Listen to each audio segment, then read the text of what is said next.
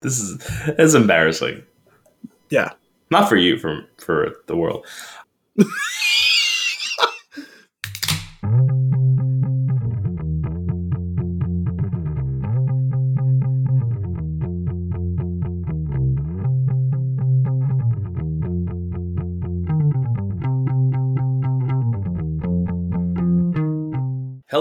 and welcome to episode 181 of Flicks into Six, a weekly simulation of a podcast about movies and beer.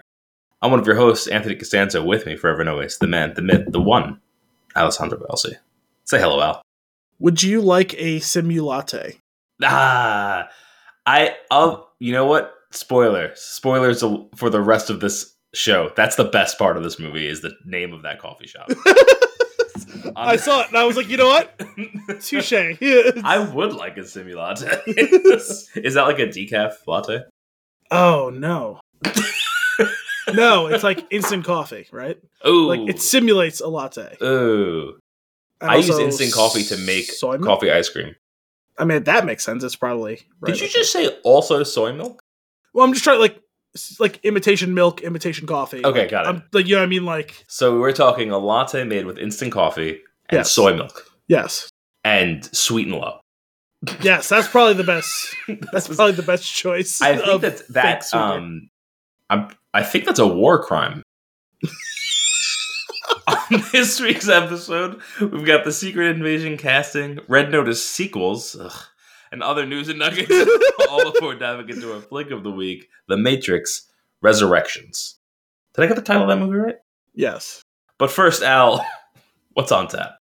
So we are drinking another Newburgh. Um, so I, since I'm doing my recording now in Dominic's apartment, I grabbed a portion of the beers for the show and stuck them in the fridge here. So I have like a six pack of all the 12 ounce beers. So we got Sure. two Newburgh beers on here. So I tried to, I figured I'd pick this one so we have a few beers to split it up between this and the next next one that we do in a couple Cool. of weeks from now. So this is the Newburgh Brewing Company's Perfect Wheat. That's with two R's. First off, great pick. Yes. for this week's episode. I don't think we we always um I don't think we always talk about like the choice and how it plays in with the movie. Yeah, I didn't actually do that for this one, but it does end up being You- perfect you considering did. Cat's symbology in uh, I'm an expert in namiology. the cat symbolism in the Matrix. So I'm surprised that that didn't come, that that symbology didn't come up in, in the Spider-Man episode. oh my gosh. anyway, Anyway, perfect wheat. Um, it's a frisky and independent catitude. Perfect wheat. Please keep refrigerated. Uh, it's brewed with heart, and you see the logo is a heart, but half of the heart is a beer. Oh, that's so clever. Something we've never seen before. Um, Never. I mean, that's the that's got to be the most unique and definitely first time I've seen that logo. This born was th- sorry. This born. This Nice. beer was born here. This born was No, here. no crooked arrow. Say no crooked arrow pointing into the middle of the Hudson River in this one. Is that where that's where their secret keg is? yeah, floating in. well, there's that whole thing about the story of the founding of Dogfish Head or the expanding of Dogfish Head that they. I I don't remember why the founder decided that he wanted to do some sort of uh, symbological like um, move. Uh, I think it was could- oh he I think he was gonna like cross the Delaware or something like that. Like he was trying to cross. Oh no, sorry, he was trying to f- go up from Delaware to New York City or to New Jersey. I forget. Whatever. He was like to, to do the whole. You know, there was like the whole George Washington crossing the Delaware River thing. Like he was gonna cross some body of water over there in a boat with a keg thought of it was on beer. a door. It's not Titanic. Um, and the keg went overboard. So there is a lost Dogfish Head keg from like 25 years ago or something like that floating around in ostensibly the. Hudson, not the Hudson, the Atlantic Ocean or something. That's kind of cool. Yeah. Um, but anyway, continuing on with this beer, it's uh, 4.5% alcohol by volume. It's a German classic. Uh, the reason that Anthony mentioned that this uh, was a perfect fit for the episode is there is a cute little Bavarian cat with um, wheat whiskers. Bavarian Wheatskers? cat. Well, he's wearing lederhosen He is. And a little Bavarian boy hat with a feather in his cap. Now you notice in the middle of the lederhosen, is a heart. is a heart with which this cat is brewed with. Also on the top of his little Bavarian hat, it's the cutout. That's where the red piece that's on his lederhosen comes from. it's like a little relief thing because like it's kind of well, it's I guess it's yellow, not white, but whatever. It was Uh, cut it- out. Well, yeah, the background's yellow, so that makes Yeah. sense. No, I'm just thinking like it was cut. Out. Oh yeah, I guess that, Yeah. yeah, it makes sense. Yeah. Um, it's a Hefeweizen exclamation point. Um, the this is the perfect wheat wheat beer inspired by centuries of German brewing tradition, but brewed with New York State grown wheat and hops. Light, refreshing, and timeless. Prost. Prost. Uh, a couple things about this can. First off, this is the best can art we've seen in a long time. Yeah, it's pretty damn good. Second, uh, my favorite thing is the mouse laying on his back, In the cap. playing with a, a bit of the wheat.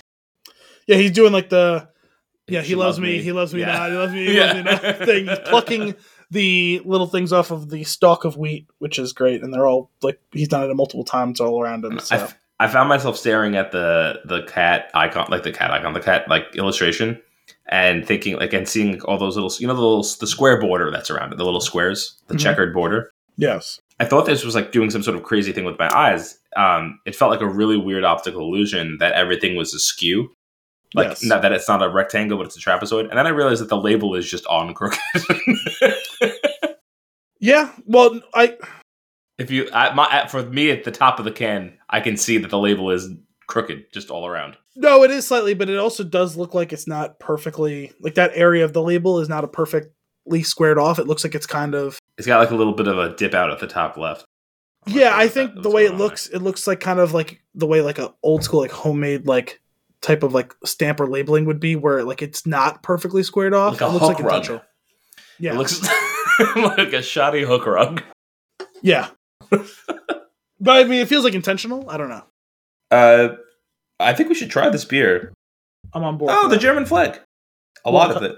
the colors are the German flag colors. Yeah, if you look Yeah, under oh, the yeah, government yeah. warning. Yep, I see now the uh, the labeling. has Nice. Well a done. Border. Cheers. Cheers. That's pretty good as wheat beers go. Yeah, that is a uh, a classic example of a Hefeweizen. I'm a fan of the style generally. I'm I'm not personally, but I don't mind it. Like I like I, I don't actively dislike it. It's just usually not something I go for. I like them. I tend to like them a lot. I, I would say though, I think I probably do prefer like the German one to like the Belgian one. Even though like like Hoegaarden is good and all, but I don't know. I think I You're a Hogarden. I don't know how to respond to that. Excellent. I am an entire garden of hose. Is that what you're saying? Yes. I'm in. Come on. The uh, okay, I, maybe you could explain this to me. I always found Mm. that this type of beer tastes like cucumbers. no. Well, see, in the in the in the way that you say, um, eggnog tastes like bubblegum. Like to me, this is an unequivocal. This is just a. It's the cucumber accents the water in Such such, a way. Um, peppery, certainly, because there are phenols released from this type of strain of yeast Mm. that is peppery, like black pepper. yeah, I can see that. Um, but I mean, I, I I don't want to rule out that there could be something that is like that refreshing type of cucumber. Maybe that's what it is. It, maybe it is the refreshing aspect. You know what it That is? The could- more I'm drinking this, I'm actually thinking I'm changing. I think I'm changing my opinion about Hefeweizens. Uh, right it's now, a it's a really good style. it's complex. Did you just say right meow? The problem is, I know you said it just because, of course you would, and I don't blame you. But the thing is, I It didn't actually hear you say it. It didn't because- come out clear, and I just was gonna roll right past it and do it again later, but be more like enunciate it more. So that's the thing is, I didn't actually hear you say it, but I just knew you had to have. Hmm. Because I wasn't even I wasn't looking at you, so it's not like your face gave it away. I was kind of looking off into the distance because I was thinking of something, and as I was trying to get the thought out, I was like, he just had to have said it. Like he just has to have. Like I can't I can't even prove it, but I'm pretty sure he had to have said it. Uh, I have fun. I I enjoy We have fun. doing this with. you. Yes, we do. Just I mean, we've done that. it for 181 episodes That's true. plus. So Clearly, we enjoy each other's company. 181 I- actually, I, I'm not- I'm not- approximately three hours an episode. Sometimes 16. You know, I was really surprised. Last episode was only a little over two hours. I was like, Yeah. that's that seemed shocking to me. And we had 20 questions. Yeah, Not bad. and like, and like notes and consumption and all that. I but it was short. Like We were- this we beer, were our podcast is frisky and independent. It's definitely independent, and it's uh, it's pretty frisky. It's it's been so far this this episode for sure. So what you, you said peppery? Yes. What was the reason that it was peppery? Uh, so that particular strain of yeast, as a byproduct to the fermentation process, releases uh, a chemical. Uh, It's from a family of chemical called phenols. Mhm. It's P H E N O L S, and those, at least in this this particular like strain of phenols, can um, connote like a black pepper like aroma or taste on the palate. It's not like actual pepper in there, but it tastes like like it's the same as anything. Like when you get like citrusy flavor or smell from like hops, right? Where it's like there is no citrus in there. It's just that it releases a chemical byproduct that's very similar to the one released with citrus fruit. Are the are the same phenols found in arugula? I feel like arugula has a similar peppery taste. It does. Uh, I don't. I don't 100 percent know that that's the it's case. the same it- ones. it's the most likely outcome is that they both, for whatever reason, have byproducts of whatever growth or photosynthesis and such that Sure. that releases the same byproduct. That would be the most likely outcome, but I, I can't tell that for sure. Photosynthesis is crazy. photosynthesis. photosynthesis. photosynthesis. Were you a SpongeBob guy? I don't yeah, remember. I, I liked it. I had never. I was never like. um I didn't watch like all, like religiously, but I enjoyed it when it was on. Well, it was more of a thing for my brother than it was for me. And you're obviously even just a little bit older than I am, so I Mhm. wouldn't have been surprised if you if it was one of those ones that like you just happened to miss. I I think I missed it mostly, and then would see like random episodes. Like when I when I lived in Hoboken, Mhm. I would put on TBS or Cartoon Network, and what was the other one? Nick is that what it was on? Was it on like Nick? SpongeBob was on Nickelodeon. Yeah. So I would put like those three channels on like in the background. okay. This is how I ended up seeing like every episode of The Big Bang Theory, Seinfeld, and I think SpongeBob. Okay. Yeah, it's interesting why why you would have thrown on Nickelodeon. I just Um, liked it when I was a kid, so sure.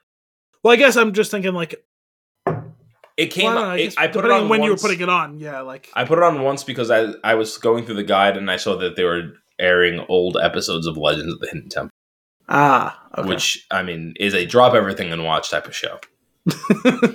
um, like you, they're going through the temple at the end. It's like, oh, he's gonna get you. Temple guard's in that room. I know he's gonna get you. And sure enough, sure enough, those kids. I'm surprised that the, that a temple guard has never been leveled, or if they have, they probably just didn't air it. yeah, I was saying considering Right. it wasn't airing live, right? True. True. Man, TV used to be great. No, that's not true. TV is pretty great right now. I was gonna say TV that doesn't seem totally fair. There's some great Very enter like I don't know. More you know what? TV used to be more fun and less devastating. yeah, I would say there was probably a, a higher propensity of low stakes fun back Yeah. then. Yeah, Yeah. but the the the trade off now is there's a lot of high stakes good too. Sure. Sure. More on that later. Um Al, what do you give this beer? Uh, I would say this is a firm three thuckles for me. Firm I'm very much enjoying this one. Oh, man, I would have I probably would have went two because I was liking it, but uh it's changing. It's changing my whole outlook on this type of beer. So I'm gonna I'm also gonna go three. I was I was about to ask, like bringing it back full circle. Did, is it actually been growing on you, or no, just, it really, it really has. or- you know what it is? It's so. I feel like it's so. There's so much going on. There's like so much in the flavor, and there's like all this little nuance that like every sip, I find myself like just like really paying attention to what I'm tasting, which I don't do with a lot of beer. Like I feel like I know like there's like a couple of strong flavors usually, but like Yeah. this, I feel like there's little things all throughout it. Well, the thing I, I find interesting about a Hefeweizen is it can kind of have a very simple flavor right as you're taking the sip, and then it the flavor really blooms and opens up on your palate as it rests on like your tongue. You know? Yeah, that's when it becomes a cucumber. Yes, that's when the cucumber sprouts or whatever it is that cucumbers do. we just we're not doing anything right now. We're just planting the seed, And then what do we do? We wait for that seed to grow into a plant. And then we fuck the plant. what was that? Forty year old virgin. Yes. Right. Oh man, what a classic. yeah, it, I I watched a little bit of it. of sand. Come on. I watched a little bit of it uh like maybe two months ago. I hadn't seen it in a long time. It's like and especially not seen it where they didn't edit half the movie out. Mm, Uh and it was on HBO, so I, I just flipped it on for like a random like twenty minute stretch. And uh I would like to sit down and watch the whole movie. Because it's been a while since I've got to see the whole thing. yeah. Yeah. I did get to see the scene with the the man lantern though. Oh my god. Uh, I, one of the things that always got me about that, it's like a stupid thing, but they're playing Mortal Kombat, hmm and one of them is using, they're playing like a clearly modern Mortal Kombat game, and one of them using this weird control that's like attached to the chair, and the other one's using like an N64 control. Yes. and I just love it. I love little things like that. Well, yeah, he has the gaming chair, and he's literally playing with like it was like a game pad and like a joist, like a like an actual full stick. yeah, It's like built into the chair, yeah. I'm ripping your head off, and now I'm throwing, throwing it at, your, body. Yes. uh, good time. A scene that really really doesn't age well, all things considered. But Sure. I gotta be honest, I still laugh at it. Like it is Oh, yeah. funny as much as it's not. It was a it was a different time. Yeah. Isn't that, that that's used far too often? Um, Yeah. No, it's it's it's a, it's a very funny scene, um, and I think the whole movie's hilarious. Oh yeah. News and nuggets. What you got? What's going on with Secret Invasion? Um, and I, I I have noticed that you've chosen that one first because that's the one you actually want to hear about. yeah, wait, but I also um, I can't remember yes. what is that a Marvel thing? Correct. Okay, cool. So this was on IGN today. Marvel's Secret Invasion, colon, the entire cast of the Disney Plus MCU show, parentheses, so far. hmm Um, Marvel Secret Invasion has opened the do- so the funny thing about this is right like so I was listening to something today and they were talking a little bit about the new Spider-Man. It, was like it was just like people who had seen the movie and like were excited to talk about like the movie and we're talking about big scenes in the movie and like people in theaters cheering in the same way they did for like Endgame and like talking about Mm. the viewing experience of Endgame and Infinity War and all that. And I was thinking about it as they were talking through all of that, and I was like, you know, they made a reference to Samuel Jackson still being off planet in the beginning of Yeah. Spider Man No Way Home. And are they going to do anything about all that?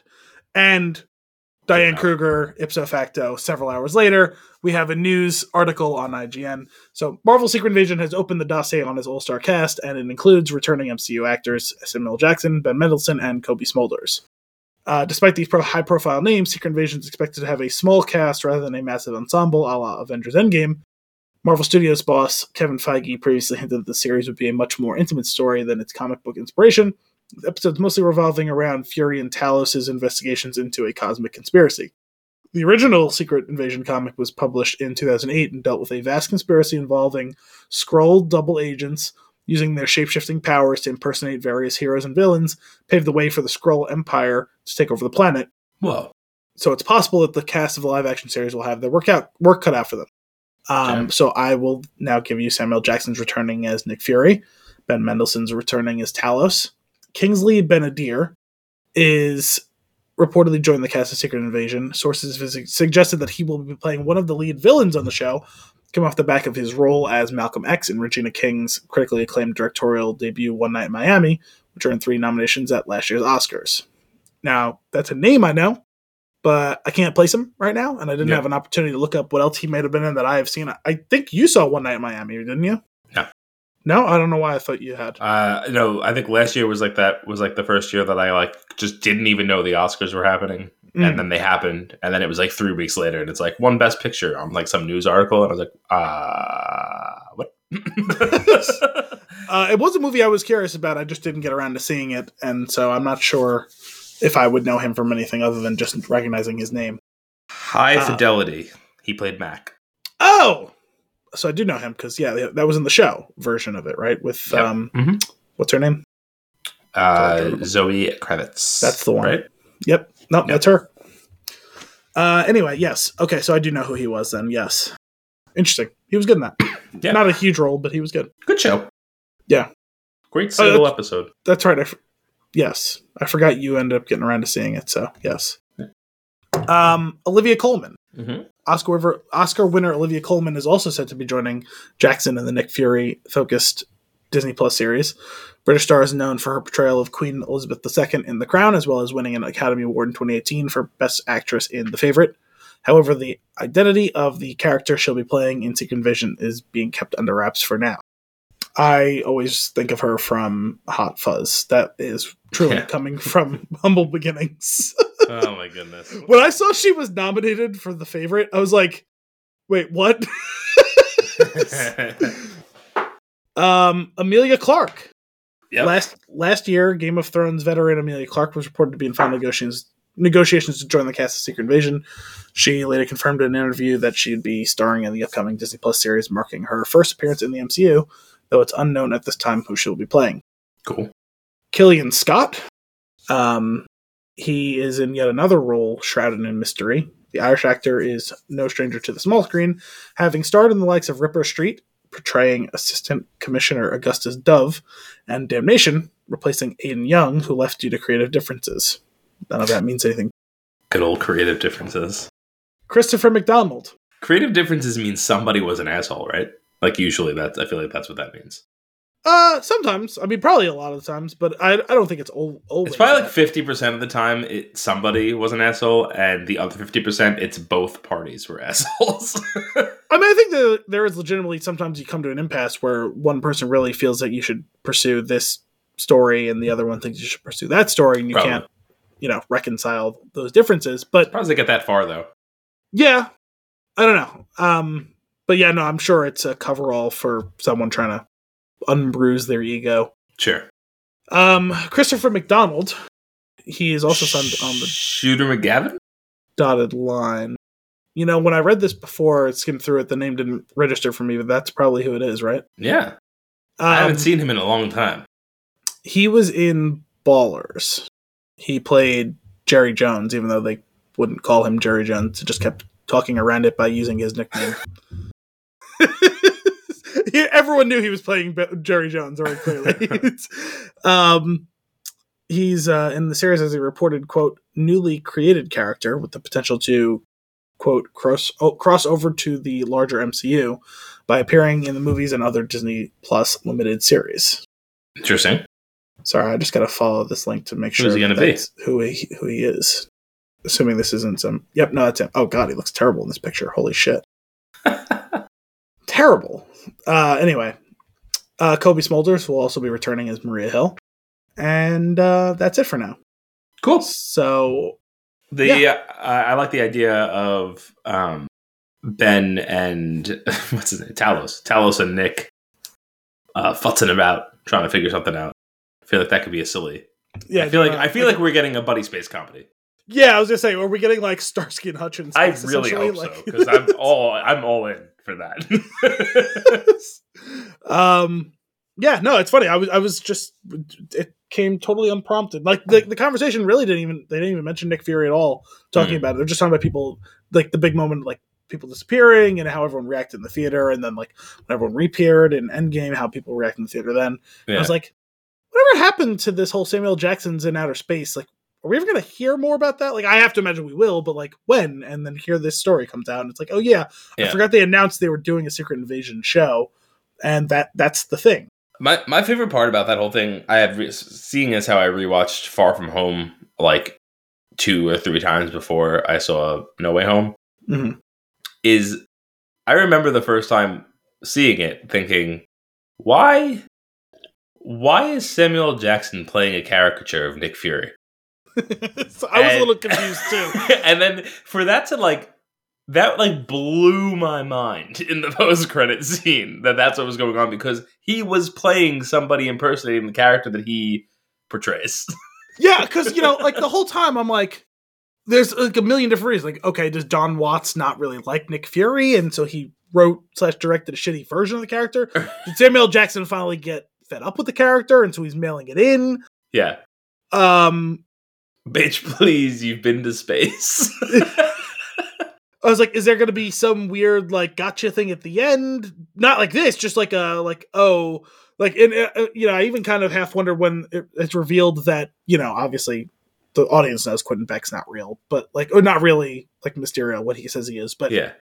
like when that all comes oh like has he been doing this whole thing as like uh sleight of hand like look over here while i'm secretly i know i've got the drop on you all along over there but it doesn't even end up being that exactly so i was like huh and then that reveal was ended up being awesome like oh that's great like Really doing a- committed to the bit. yeah it's doing a bit of a bit basically yeah, it was just really just awesome. The other the other line from that that really I just love it uh, is when um, Nick Fury is talking to Beck over the comm. The, the one and he's like, uh, he, he's asking for uh, Beck is asking for a line to feed to Nick Fury like about like what's going on. And he's like, oh, he's you know if he's pulling energy from the Earth's core, and Nick Fury gives like gives that one eyebrow look, and then turns to Maria and goes, "That's some bullshit." well that was right when, when that, that was when spider-man like tells him or no sorry that was was when happy like right Ha- after happy says Yeah. something but before he fully bought in on the the idea that Uh-huh. he was like it was like okay you know what fair enough like but it was is- also like it was also the excuse that they used for a previous thing that they took care of. yes So it was, it was just per- it was so good. I that, it cracks me up. I really love that movie. It's so good. yeah all of them were Yeah, they really were. I can't wait to watch No Way Home again. i know me too I'm, Oh my goodness. i know we talked about that last week and i was like i'm i really want to see it and i'm not sure when i'm going to get to So that's cool. Secret Invasion casting. Uh, you still have to see Hawkeye, right? You haven't watched that yet. no Okay, cool. That's the only thing. Oh, and Eternals you didn't see yet either, right? no which today is on disney Plus. I know because I went to go start Book of Boba Fett, and it was that was the first thing on the screen. I was like, "Well, that's cool," that was exactly how i experienced it as well Well, this evening but not now. MCU. Yeah. I'm in Star Wars mode. Well, you know, I know I mentioned it. I think two episodes ago. Like, oh, like coming down the, or maybe it was when you and me were just like hashing out what we're gonna be doing for the next Yeah. next several episodes. Is like, oh, that's coming out, but I like didn't reassociate today's date with the fact that that was there, and I saw it and I was like, Yeah. wait, it's, I, it's funny because I saw it on the screen. I like pulled up Disney Plus and went to walk out of the room to grab something before I came back down to sit down and watch the show. And I, as I'm walking out of the room, I see Eternal, so I like out of the corner of my eye, so I like double took at the screen, and then I was like, is today the twelfth? which is so weird that like at no point today did I associate the fact that today was the 12th and the Eternals was coming out, but see the Eternals jog from my memory the fact that the 12th was when it was coming on to Disney Excellent. Plus. That- that's great. I'm looking forward to that. I'm also like I'm feeling like this really strange pressure. Like I don't like being behind on the MCU, Especially never- by like a few months, yeah. and I've never once watched one of the movies out of order. But this is the first time. Yeah, I guess so. So anyway, at least I Well- get to see it. Probably watch it this week. The first time at least since maybe the Iron Man's for me. Oh, okay, gotcha. It's the only. No, it's not true. Shang Chi, Shang Chi was the other. One. Those are the only two that I will have not seen in theaters. Yeah. This is upsetting, but you know the world. Uh, Red Notice is getting sequels. Yeah, so this is a teaser to um part of what we're consuming because I watched Red Notice this weekend, but we could talk about that later. Okay, in my mind, we did an episode on it. No. that's crazy. No. no, that firmly came out during the hiatus, so Oh wow! I watched Red Notice and Free Guy like in quick succession, so I got a I OD'd on Ryan Reynolds, it's dangerous. It's and then I watched Just. Friends. Oh my god. um I still haven't gotten around to seeing Free Guy. I have heard good things. Hmm. So yeah, we Um, could uh, we could definitely put that on the list. but yeah, so anyway, I have a story that I saw today that had fuck off. Um I hope I didn't lose one of my uh whatever, we'll figure it out later. Uh, Red Notice will get two sequels. Ryan Reynolds, Gal Gadot, and Dwayne Johnson are set to return. Gal. Yes. Gal Gadot. Gal Gadot. Um, both sequels will be filmed back to back. Um, it's according to Deadline, the heist movie starring Dwayne Johnson, Ryan Reynolds, and Gal Gadot will be getting two follow ups. Both movies shooting back to back next year. Um, additionally, like the Lord of the Rings. Yes. Additionally, Deadline says that writer director Rawson Marshall Thurber will return to and is currently penning. the God, the disdain in your voice. That's a terrible name. Get a better name. Rawson. He's a son like- who he's a son who is uncooked. Okay. There's a there's a great episode of Friends where uh, Ross pu- punches tries to punch Joey and Joey ducks, and Ross hits a metal pole Ooh. and breaks his thumb. So first, Joey's question was, "How do you punch?" But they go to the uh, they go to the emergency room, and Joey's filling out Ross's paperwork, and he Mhm. goes, "All right, name." And Ross just looks at him. He's like, well, "I know Ross, but what's it short for?" Rossel. it could be short for Rawson or whatever this guy's name was. Yeah, except it's R A W S O N. Oh, that's why you meant undercooked Yes. Good grief. I because I th- I feel like you're allowed to have if you are if you're gonna have three names, I feel like you're allowed to have one bad name, and he has Sure. two. He has two thirds of bad name. Ra- Rawson Marshall Thurber. It, I mean, it should definitely be Rawson Marshall Thurber the third, right? Like, Ra- Rawson Marshall Thurder. oh my goodness! Um, it does sound like you were tripping over trying to say his name when you're saying it right. Yeah, because I'm tr- I'm overly enunciating it because I know I will trip if I don't. Sure. It's gonna come out and sound like I'm having a stroke. All right. So anyway, Red Notice. Sizz. Yeah, details are tightly under wraps. It said Oh. that the plan is to bring back the f- first movie's three major stars while addressing while adding more to the mix. the plan is to bring them back. Um, the hope is that Netflix can turn Red Notice into an Ocean's Eleven style franchise. Interesting. I don't think the first one's good enough to warrant that. Yeah, wait. There's a pretty great line. Wait, hang on. Where was this? The towards the end here. Um, they they go on to say that it's the most watched thing ever on Netflix. Um, but Mm. Red Notice two and three will film back to back next year, which already indicates a certain confidence from the online streamer. After all, it's mostly multi-billion dollar franchises such as Avatar or Avengers that get the back to back treatment. Mm. Yeah. Interesting. I just don't know what else they're going to do. Like, the jig is up. Well, they'll probably have to invent some other sort of vaguely historical ish. Well, the dad's got to come into play, right? Oh, probably right. There's a lot. There's a lot of dad talk. Yeah, if it, well, no, that's they they've coined a phrase in um in uh Cinephobe that they talk about anytime there's exposition about fathers and it's poppy talk. And it's it's spurred off by um there's a I think it was Travolta in oh, I forget which movie it was that they did. They've done a bunch of Travolta movies now, but there's a one where he plays like a borderline mentally handicapped like like stalker fan of like some movie star or something or assorted movie stars. I forget what the name of the movie is now. okay. And I think that's the movie it was from and it's John Travolta going poppycock. I feel like I know what you're talking about. Well, because I know you've listened to a couple episodes of Cinephobe, and that's in the intro. They they clipped that into the intro, so you may have heard Oh. it there and not known the context for it. Huh. So anytime there's like if they were doing Red Notice, like they would have had. Actually, they did do Red Notice. I forgot they did it a few weeks ago. Um, they were definitely going on about Poppy Talk uh, when they were talking about that. I'm trying to see if I can figure out what it's from. If I Oh my god! First result: John Travolta says poppycock, but it's lo-fi hip hop. I'm gonna save that for later. the fanatic. yes, that's the one. All right. Oh my goodness. Okay.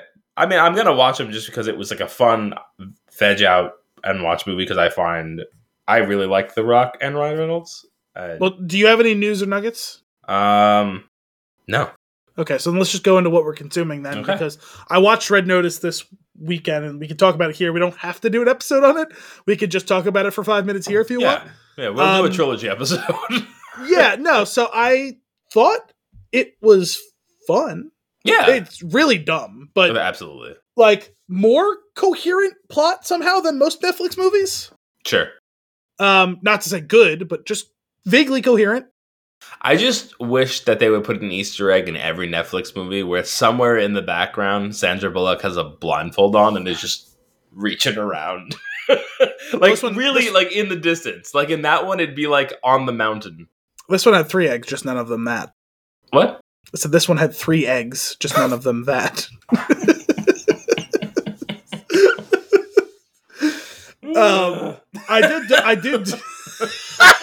I did doze off for like five minutes when they were getting the third egg, so I kind of lost Ah. track of exactly what was going on. that was, was going the whole on. like Indiana Jones jam. well, I was gonna say I woke up and I was like, "Wait, are they ripping off Indiana Jones?" Because they're inside of like a room where top men would clearly be investigating things, Men. and then they escape in like ancient vehicles and all. And I'm like, I don't know how they got here, and honestly, I don't care. But like, but like, I seriously, I, I fell asleep for like probably uh, like seven minutes. when Yeah. they were getting to that point in the third uh, egg. So, but yeah, no, it was fun. Like they had banter and Yeah. and uh action and stuff. The rapid and- fire jokes are great. Um The movie is literally like forty percent banter by volume. Oh yeah, yeah, for sure. There, the whole there's like a whole shtick in there in the beginning when like, um, I want to say Hobbs is chasing. He was honestly, he was basically Hobbs in this. is chasing Ryan Reynolds, and uh, the whole somewhere there's a naked cow, softly whispering "worth it" about, about his leather jacket, which I don't know. Like I was alone and I spit out my drink laughing. It was just- I- he just, he just, I don't know. His delivery is perfect. that was probably the best of the banter was that Mhm. whole first um little like chase scene with like parkour and I feel like they kind of sort of ripped off. Not a cop. this Well, that was a different scene, but um, Yeah, I the I think they kind of ripped off Transporter Two with that scene where he's climbing the scaffolding. yeah, I don't remember which one, but I've yeah. It's, uh, it's like enter scaffolding scene here. Yeah. Um, but the scene where they're escaping the prison, like, actually, the whole prison sequence was probably the best part of the movie. Like, Yeah. that was good. That that the action sequence of them escaping was was pretty great. The the stupid rock that he put into the wall, So being- good. holding it up, and that's how they escape was pretty clever. So. I, I, I enjoyed the movie. It, it- It like was I fun. said, it's, it's not really a good movie, but it was fun. And it's popcorn. It's great. Yeah. I, I definitely ate popcorn while watching it. Nice. Oh, I forgot. I just you just eating popcorn reminded me of another movie I watched. Okay, so tell me because Uh, it's your turn. Tick Tick Boom, Oh, the Andrew Garfield one. which was incredible. yeah, I want to see it, um, but that's probably going to be one like I'll have to watch on my own. But Oh my goodness, so good! Uh, just an outrageous performance. yeah, I've heard he should very clearly be nominated for this role. Yeah, without question. Um, just so well paced and like informed and beautifully done. Incredible acting across, not just by him, but across the board. Like the well, sorry, I shouldn't say across the board. There was one or two duds, um, but the people that get spotlight were fantastic. hmm and the way that it's a musical that is also like Tick Tick Boom was a show, a one night only show that this man did in between writing his first musical Mm-hmm. and writing Rent. Yes. And it's about the process of what happened and how he got to where he's at.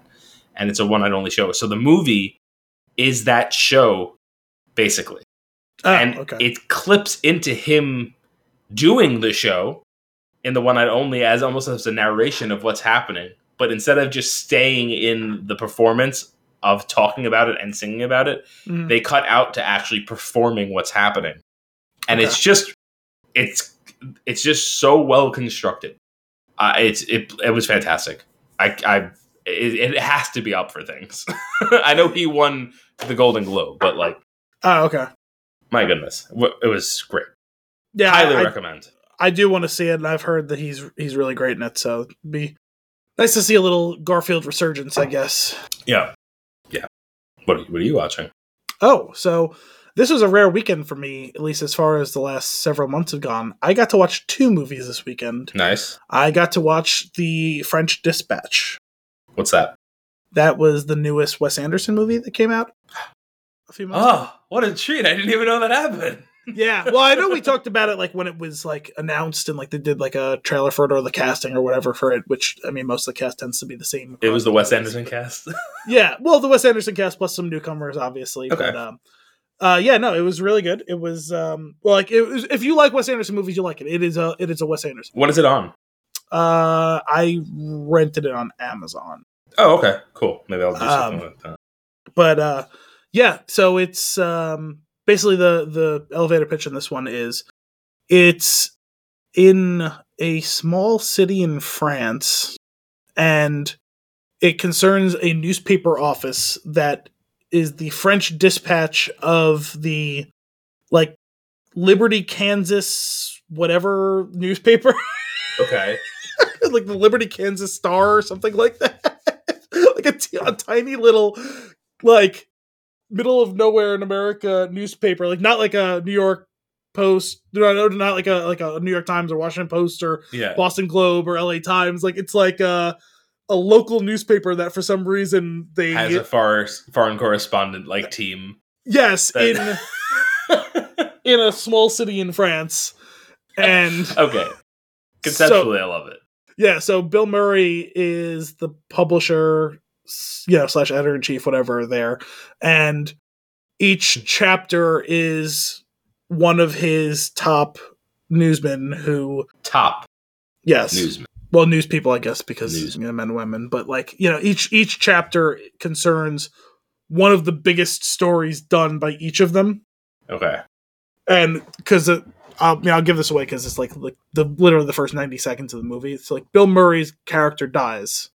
And he they find his will and basically it's like when i die i want everyone to be paid great bonuses for us to do one final great addition and then liquidate the the business Okay. and so while they're talking about him and kind of like eulogizing him in the opening of the of the movie, they talk about how he had a lot of flaws, a lot of like pros and cons, but like one of the things about him was that he loved loved loved his writers. And so each one was about how he supported because he's only a little bit in each chapter, but Yeah. it's about him supporting each of them on writing one of their biggest stories. So most of it's told through the lens of the person telling the story. Mm-hmm. Um, so it's it's Frances McDormand, um, Jeffrey Wright. Um, oh, I forget who was the one who did. Who was the the one who did the story? There's a story. Benicio del Toro, Adrien Brody, Tilda Swinton. well, that Tilda Swinton was the one. Uh. Tilda Swinton was the one who was telling the story about Benicio del Toro and Adrien Brody. Um, Owen Wilson and the boys in it. The boy's Yes. been in everything Yes, that's come out this year. Yeah, so the boy is in the Frances McDormand one. She's writing a story about these students who are having a revolution in the Okay. city, and so Timothée Chalamet is writing a manifesto that's like leading, like the, the leading the charge for this movement, this revolution, and um, so she's reporting on that.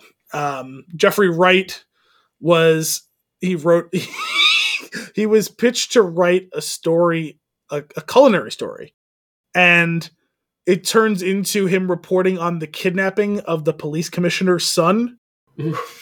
Because he was going to profile the the the police department's chef and that all gets looped into the the police commissioner's son getting kidnapped and like them finding the kidnappers and the standoff that like Oh ensues God. around all of that I'm I'm in. yeah, no, it, it was good. I mean, like, because I I loved Grand Budapest Hotel. I, I I would still prefer that one slightly to this one, but Hmm.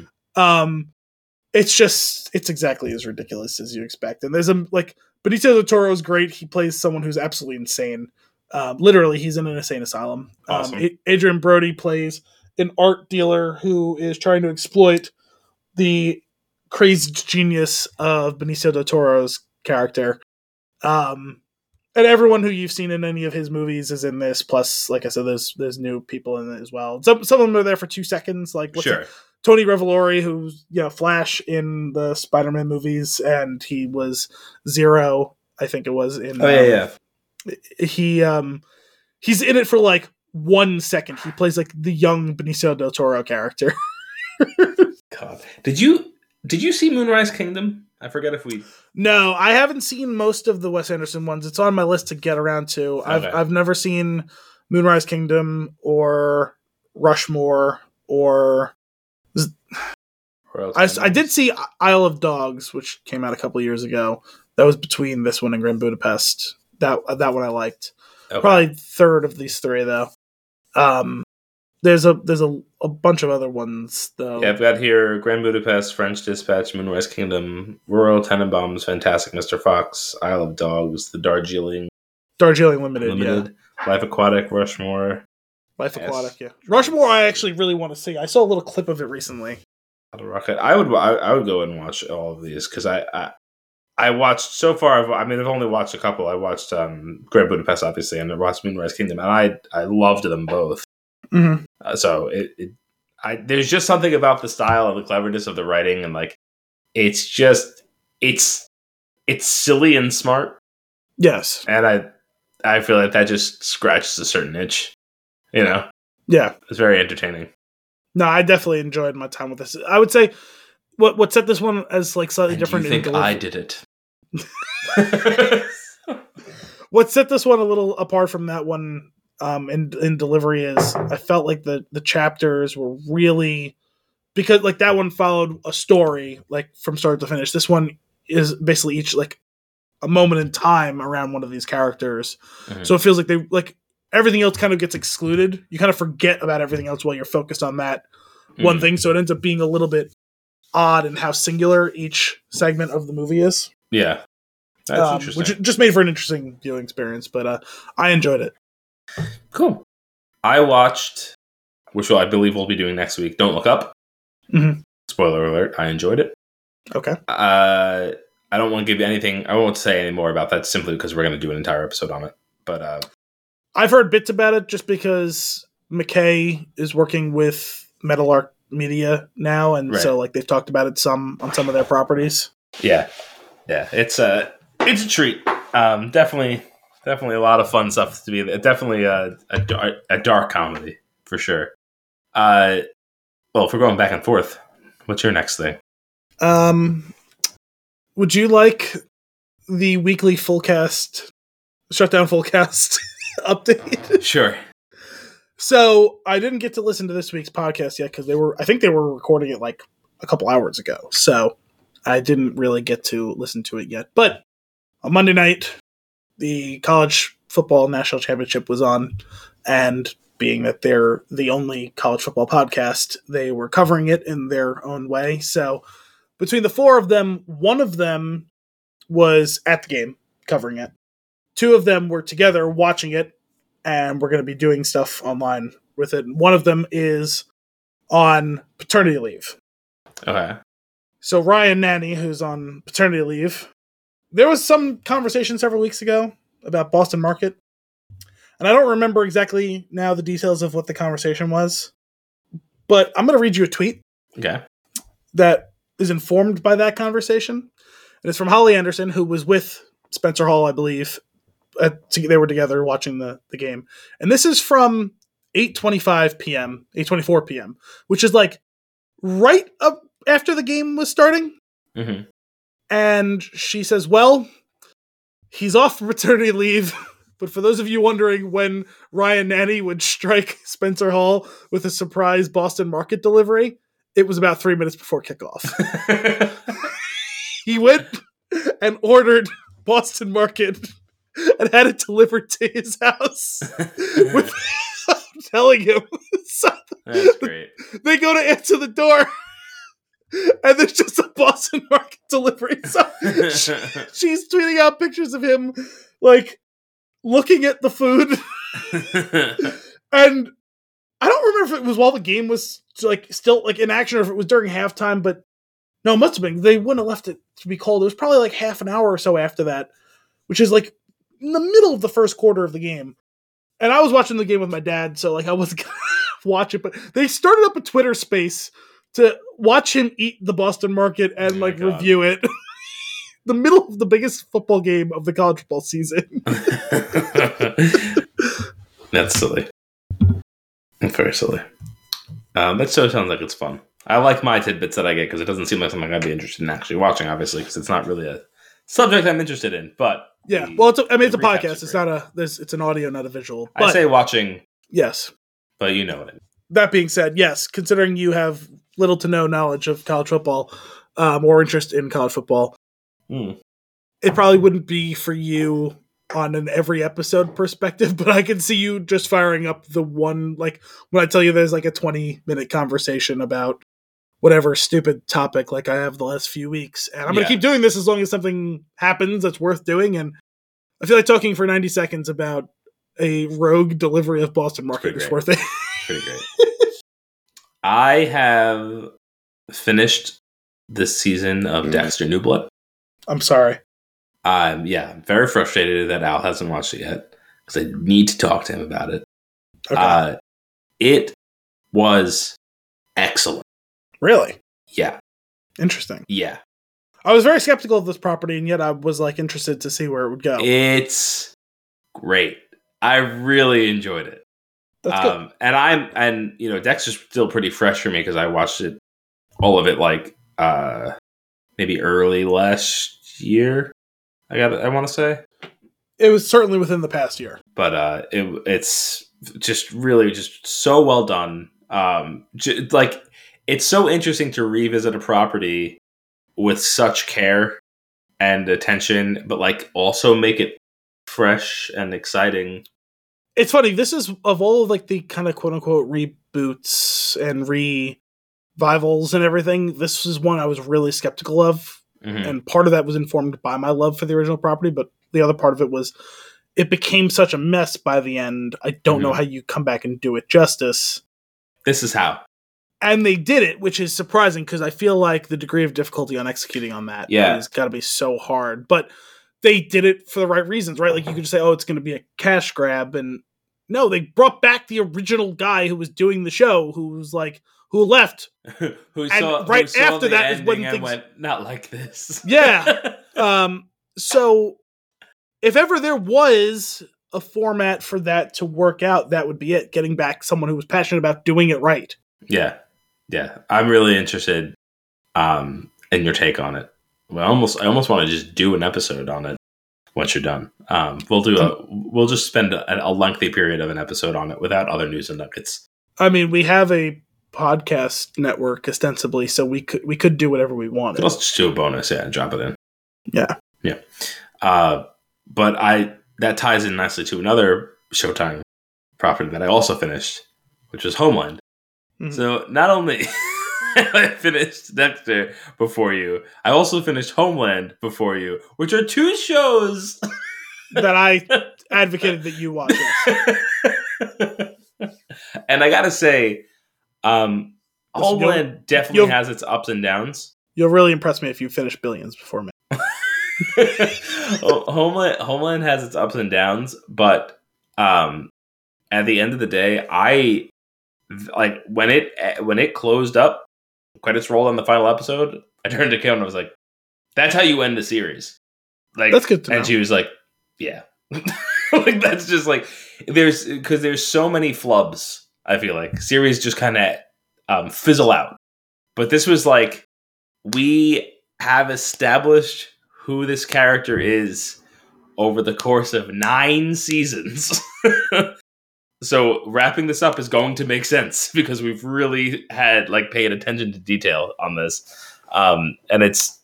It, I'm gonna I- push I- back on you, Dexter. uh, I feel like there was more attention to detail consistently throughout Homeland. Like the, there- Okay, there's that fair. clear shift in Dexter. Yeah. Um, where it be- almost becomes a different show. Yeah, that's true. And that definitely goes back to its roots in this. Well, I'm talking season. about original ending. Yeah. you know. So, but it was, uh, yeah, it, to watch those back to back. Also, like Saturday night, I think we or Friday night we finished Homeland, Mm. and we were like, "Damn, great, like great wrap up to a series." And then we watched the f- season finale on Sunday of Dexter. We're like, "Damn, good weekend." All hits, and the same weekend that we watched Don't Look Up. It's a good watching weekend. It was good, uh, and Tick Tick Boom. Jeez, yeah, no, Yeah. you packed in a lot. You got a Yeah, lot did. of bang for your buck there. Oh, Yeah, absolutely. What else are you watching? Um, so I think my last. Well, sorry, I got one last actual one and then a couple little nuggets. But uh, I finished reading slash listening to 1984, oh, cool. and my briefest, not even a tweet length review, is a gripping and necessary read, if a bit repetitive and self insistent at times. There was a couple times where I kind of felt like I was like on the other side of um the the conversation in Family Guy about God the Godfather. Mm. It, it insists upon itself. Mhm. it insists upon itself. it's like, well, it's got an important message. It's like, yeah, no, fair enough.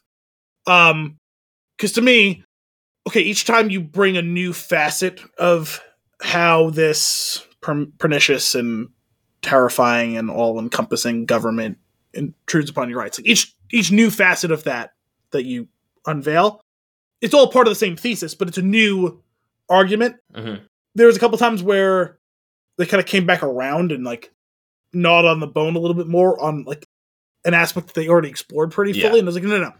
Show me another new thing that they way that they found a way to invade and control your life. Yeah. Not like let's not go back. You already spent like a, a chapter on that. Like we Yeah. don't need to go back to that topic again. Give me the next topic.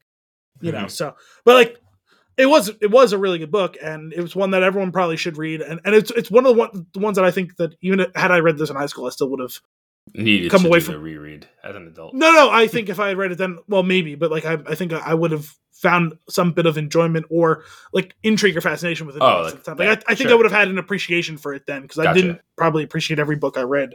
Oh yeah, then. same. So I think this is one that I would have probably. So I'm glad I did. Um, I'm going to continue to probably push my boundaries some on these things. Like some of the ones that I wouldn't necessarily necessarily gravitate towards is probably where I'll go just to to get a full like breadth of these. Because like what's what's nice about me undertaking this project like this is I'm not on any deadlines. Right. I don't have to read it at anyone else's pace. Mhm. I don't have to write anything about it. If I want to, I can for the Spin Tune Sure. um, and I can pursue learning about it in the way that I want to at the pace that I want to. So it's I feel it's empowering to me to be able to do it on on my terms as opposed to go read this, write me a report by next week. It's like, well, yeah, I don't Right. want to, and also I have like six other classes that I'm taking. You know what I mean? Like Yeah. that's that's the failing I think that you and I, I don't know that what the better way is because like just saying, hey, learn about what you want to learn about. Like it sounds great in theory, it really does. Mhm. Not a realistic outcome, right? No. So um, I don't know what the solution is. I'm not uh, here to fix teaching because I definitely am not equipped to. I'm not smart enough to. But I will say that for me, I got more out of this reading this on my terms. Speaking of, of fixing teaching, the um the the grading system that like a lot of New York schools rely on, including the one my sister works for, has been down since Saturday.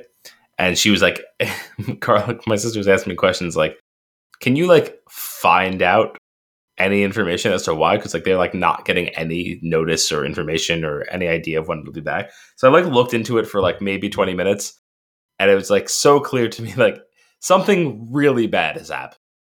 like like either ransomware or Oh, like just a data disaster or something. Either that or just um some sort of foul play. But it's it, it like it's like like really down and has been down without recovery for a while. and that's like not so. It's not like good. like a denial of service like attack. Like is it? Or It doesn't seem like it because you can get to um You, you can get to the pages. But yeah, well, no, you can't. some of them? You get to a page that it's like it, that's basically telling you like we took it down, Oh, like because we have So to someone- fix something. There's a breach, is my guess, okay. and I think with something uh, that probably has like PII for minors, yeah. um, I would assume like the federal government's involved, and which is probably why you haven't heard anything because there's probably like a stop on stories about it. Yeah, they probably got to figure out what Yeah, was accessed before they can talk which about is it. like really interesting that like not like bef- like earlier today i was reading an article about some fresh malware that's like really just brutal Mhm. and capable in a lot of systems and i was like huh Interesting, interesting read. I'm gonna go on with my day. And then she texted me this afternoon. I was like, I wonder if it's that thing I happened to read about earlier. It's a disturbing, disturbing Diane Kruger. right, exactly. Diane Kruger malware. she is malware for the brain. She's She malware for our brains. yeah, she gets in there. You know, she takes over communications. um, cool. I'm. I have a couple more things on my list here that I'm watching, which is just Okay. insane to me that I've consumed this much stuff. Um, Grace and Frankie, I have caught up, and all of the episodes that are available, I've finished. There's like the final episodes of the season are coming out sometime this year Okay. of the series. Um, it was a it's a entertaining show yeah, we talked about it a few weeks ago. it's just doing it, it's doing a couple of the same things on repeat that's Hmm. like just maybe wrap it up last season Ah, that's kind of um, annoying. but there's still some there's still some laughs to be had but it's Mhm. like it's more just like tired at this point Yeah. um toast of london Wait, did you start watching it? i watched half an episode just while i was doing something? Okay. and I was like, I need to, I need to stop this and start over again. Um, it's just, it's just all Laszlo all the time. I had a feeling that would be what it was, and that's why I want to watch it. Uh, so it's very, it was, I was like, I, there's some, there's something here to be watched. so well, because I think he's doing like a movie or something. It's like Toast of Tinseltown that's like coming out or something like that, and that's what. he's an actor. No, no, like Oh, Like- he's winning an award. As far as that's what the first season, that's what the first episode is going towards. okay, no, no. I'm just saying like like Matt like Matt Berry is like there's a new thing coming out like Oh, it's like a oh, movie oh, or something okay. called I think it's Toast of Tinseltown and it's like reviving the character. I think the run of the show is no, no longer concurrent anymore. Like I, I think see. the most recent season was like a couple of years ago, Gotcha. and they are doing like a movie or something, and I think it's like Toast of Tinseltown. It's him coming across to like L.A. And so that's what like finally spurred me to ask you to put it on Plex so I can watch it, so I can I'll be able to watch this when it comes out. Yeah. I think to me and John are the, gonna watch. the, the bits that I pieced together from like it just being on where like he was um he went back to some woman's apartment and uh they were getting frisky and she said something about her boyfriend and he's like, Well hold on and she's like it's okay, he's in a coma. And he's like that coma wouldn't have anything to do with that blood stain on the rug over there, would it? And it's like, and it's like a blood, it's a blood stain that is like the exact shape of a person. and then he makes an excuse that he has to go because he has like a dentist appointment tomorrow, and uh, and he's just trying to get out of it. it it's it just seems like I can't imagine what the rest of the show is because that was like that's how it opened.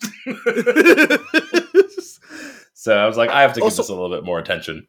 that was a really famous subplot of a season of Scrubs where JD falls in love with uh, the tasty coma wife.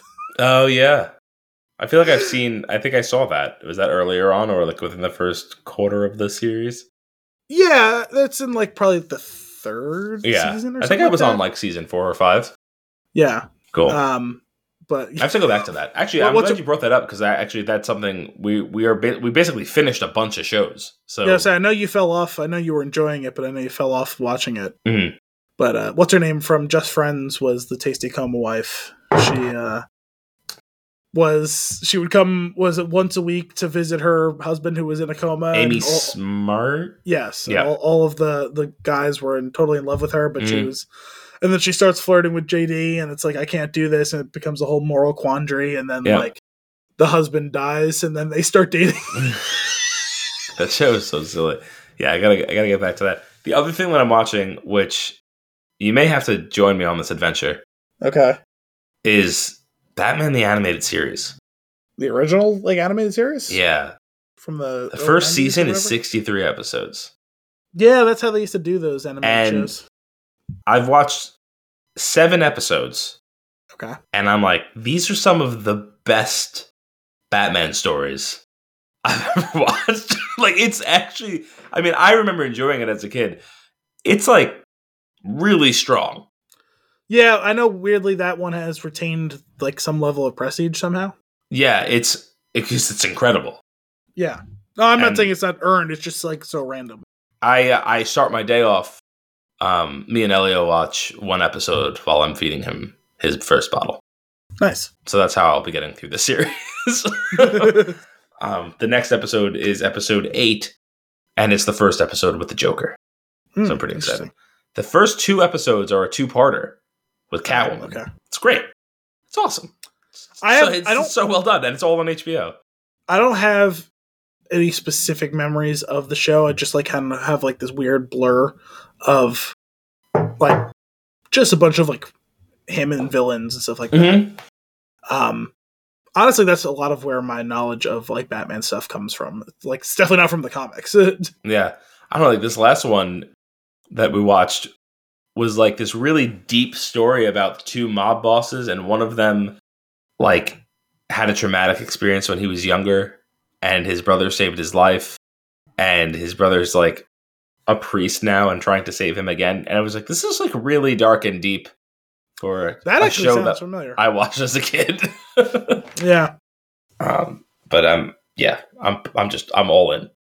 I'm I'm glad that you're getting to, to revisit that. It was uh definitely I'm sure an important part of both of our childhoods. So Yeah. For sure. For sure. Any other things you're consuming? so I told you about uh you know we went through the Gear series for Gears and Gears. Oh, we're, yeah. we're on we're on to Halo. So last week we finished Halo Reach, and this week we got through about half of the original Halo. Nice. It's not exactly how I remember it. it's funny seeing where the series ultimately went, and in in my memory, it feels like a, it was kind of a seamless tradition from uh, transition from one to two to three to Reach because like obviously that was the release order Mhm. And going from playing reach to playing one it's like oh man there is uh there is some traveling back in time here as far as game mechanics Yeah. and such like i'm used to like how powerful like the melee was and Sure. now it's not and but also i'm used to like it being tougher to kill some things and now i'm mowing through some people with certain guns in this one but also like doesn't have the same level of sensitivity where like headshots were so important in the original one it feels like it's not as clean or not in the, sorry in the later series but it, it's not as clean in the original one as Mhm. this and just the colors Yeah. of things is so like cartoony in this one i don't remember it being that cartoony Are you playing? the the the anniversary Uh, have you sw- have you switched it back and forth? no i know that you can but i, I Just hit the back button on the controller. You do Okay. it while you're playing. You don't even have to go to a setting. It's awesome. okay Or Yeah, back I button just- is now the menu button. Whatever the left button Yeah, yeah. is. um i just thought it was funny like seeing the updated version of reach and of three because we played a little three like multiplayer Mhm. um it still it just looks like a 4k version of the original games Yeah. whereas this is like whatever updating they did i don't know if like it just didn't translate one to one like because like the colors are so ridiculous Yeah. I think I think that's why you have to do it. Okay Um, because what you'll do is you'll switch back to the way it looked, and you'll be like, "Oh my god." yeah Everything is just a square. oh i'm sure there's some like 1984 dune style polygons but um What, what's amazing is that it doesn't. It's not just the visuals; it's the sound design too. So if you're firing like an assault rifle and you switch it mid-fire, to hear the change in sound is actually pretty impressive. Mm, And same thing when you play Halo Two. That that because they did the anniversary for that collection in there. Um, switch back and forth a few times while you're playing. It's really awesome. it's funny um i remember some of like the classic like score but Mhm. they were really on one with a lot of this music I I love it. i'm not saying it as a criticism necessarily i'm just saying like some of it's a lot Yeah. Yeah. God, Halo's so fun. The new one's so good. I'm really enjoying it. it's gonna take me a while to get to that one but Yeah. And and you'll probably wait till you have a new console too. well the nice thing is i've been playing with brian at his place and he has xbox x so like we've been playing Series X, on that so right? yeah X- well, i said xbox x yeah, Yeah. Well, because it's Xbox One X, but i didn't say one x i said x but it's Series X. okay uh, cool. That's awesome. So halfway through, so you haven't gotten to well, have you gotten to the flood yet? I think that might be the next mission. Okay, cool. I just want to remember that being like the craziest thing. Like I'm playing this game, it is what it is, and then you hit this level, and it's like, oh no, it's all different now. We just played one that this mission feels like it was three times longer than any of the other missions in the game, okay, and truth and reconciliation. no, the one after that. Okay, the Um, no, sorry, two after that. Truth, because Truth and Reconciliation's on that ship where you rescue Keyes, right? yep. And then the next one's the Silent Cartographer, Yep. which is where you go and find like the map wherever. The, so I the love that next one. one. What is the next one after that? Hmm. I don't remember what it was called, but it was the one where you go like into because like uh, the silent cartographer ends with like the pelican picking you up and like descending into like is it land- like assault on the control room or something like that? Like a snowy yeah there's snowy level. That is a big one because I remember like you have to like towards the end of it you have to like go all these different places to shut things down, right? And you have to like fly to different platforms. I don't remember if we had to fly, but it's just yeah you have to descend so deep into this base, which yeah. after a certain point I was a little confused how we came out onto like ground with open sky and snow because we had gone down so many levels. Mhm.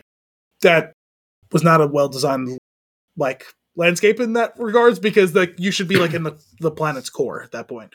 Uh, I think. If I remember correctly, though, like the sky is not real in that point, right? I mean we're we're on a planet. No, you're on the ring. No, no, no. I don't think so. Yeah, you're on. You're on the Halo ring from the second level on. That's on the ring? Yeah, I thought it was because isn't the ring orbiting a planet? I thought we were on the planet no, next to the ring. no, you're on the ring. You've been on the ring since second level. Sorry, he's a little deaf, so we don't always have the volume on the proper level. So I've been having a hard time following the story, honestly. Not that they do like a great in-depth story to begin with, but Gotcha. um, I don't know. It's like so mu- there was like there was like water and like sand. There was a beach. Yeah, like so. I that's didn't on- yeah, we that's also on the ring. I, I mean, it's been a long time since I played the original one, so I'm forgetting some of the details, obviously, um, from like my original playthrough of it. But Sure. anyway, um, yeah, we like that was a really fucking long mission. Yeah, it's- It- it it's- just it's- it's, it's just repetitive because you keep going into the same looking like arenas. Just and- wait till you get to the library. I mean, I've been having fun up until this point, but that mission was wearing on me, like especially because like it was the last mission we played, and I was getting tired Yeah, because I haven't slept in like a week. Um, so allergies. I no, not exact. It, whatever. It's not a big deal.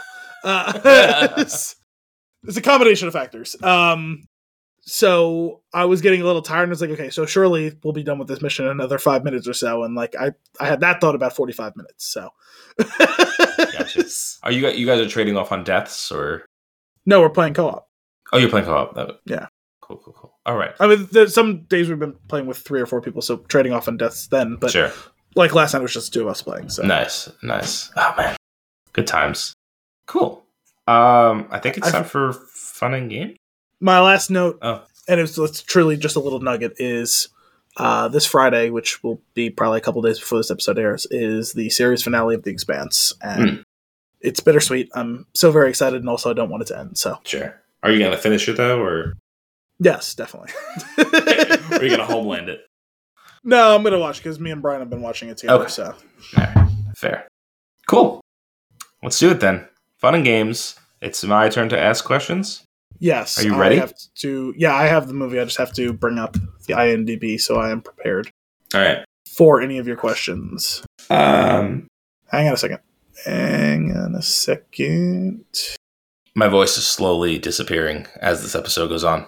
I know you said something about that last week too. Yeah, it's, it's It every, does it's happen. every night around ten thirty. It just starts to go away. No matter how much you've been talking. Yep. Okay. Like I'll just be sitting on the couch silent, and I'll be like, "Kim, do you want some tea?" And I was like, "What? what just happened?" All right, I'm ready to go. All right. Did this movie come out after the year two thousand? No, After nineteen ninety? no. Okay. Um, nineteen eighty? After 1980, no.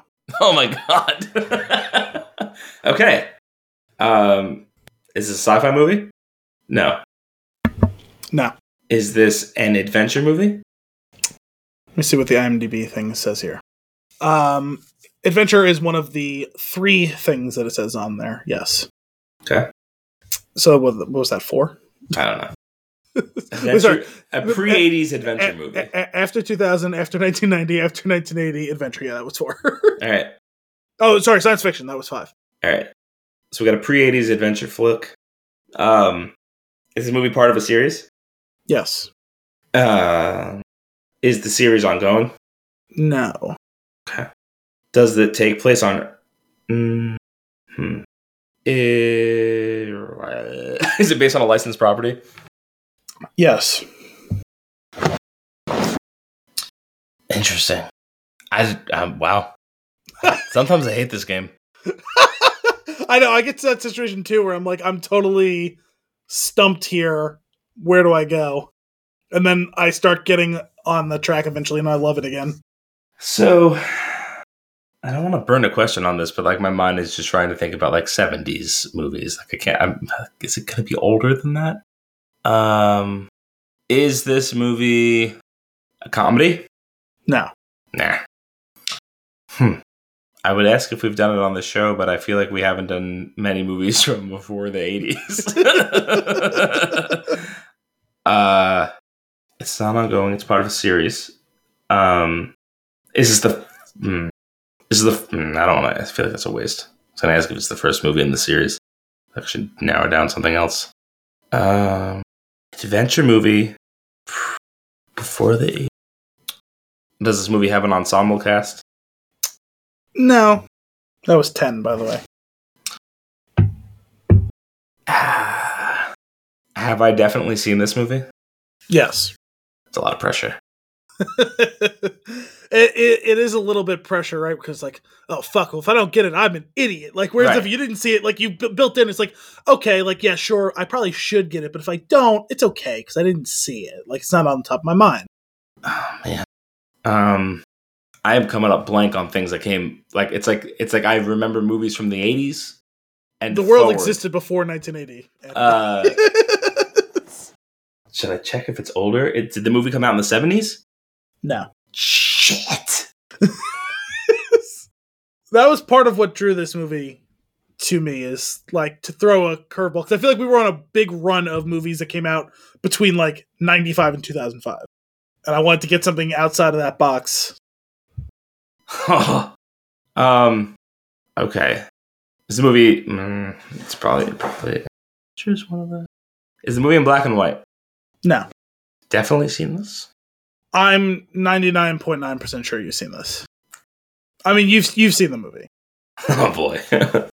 um, damn. So it's, I had said adventure. You had to look that one up. I mean, I knew I just wanted to see what it was for my like own like adventures in the genre for sure. Sure. Uh, see, part of a series, Mhm. not an ensemble cast. No, you're you're fairly certain I've seen the movie. I'm I'm pretty certain you've seen the movie. I'm I'm not trying to get you. I if you haven't seen this movie, I mean, I know I'm. I don't want to give away too much. No, no, don't, don't. I, don't want to. I don't want to like. I, I'm just gonna say I'm. I would bet money, substantial money, like not my life on it, but like I would bet substantial money you've seen this movie because I'm I'm pretty sure you've seen the. Hmm. Not sci-fi. Not adventure. Action. Is it? Is the movie also considered a drama? I mean, by the strictest definition of not being like a comedy or whatever, it's a drama. But I wouldn't really, I wouldn't consider it a drama. Hmm. Drama is not listed on the IMDb, the three categories that are listed for this movie. Um, I wouldn't consider it a drama insofar, other than to say like that it's not like a comedy. You know what I mean? Sure. Damn. Um. Uh, to to to add just a bit of clarification on it, I wouldn't put adventure as the top billing of the categories, but it's definitely one of the three things that's listed on here, and and honestly, one of them I probably would leave off. The other one I would very much leave on and say it's the top billing one. Not ongoing. Hmm. I've probably I've probably seen it. Part of a series. I I just want to. This is this is gonna be a tough one for me to talk about too. I don't want to rule out that it could continue, but as of right now, it's not ongoing. Okay, great. So we've narrowed it down. but there's still like a million options. I feel like. well, because I'm gonna feel guilty. yeah, if, yeah. No, that's that's. I think that's important. I I I'm assuming. I'm not gonna say it yet. I'm assuming. Well, this is a James Bond movie. it's a James. Yeah, I was gonna say I I would I probably my gut is that that's ongoing, but to your point, technically nothing's announced. yeah. Like Something sure, did it, just come out. it did just come out. So like, if you had said, "Is it ongoing?" like six months ago, I would have said yes. But yeah. it's not because like will there probably be one in like five years from now sure but like at that point it's not even gonna probably necessarily be quote unquote ongoing and it's gonna be like another another reboot right yeah. Okay. Okay.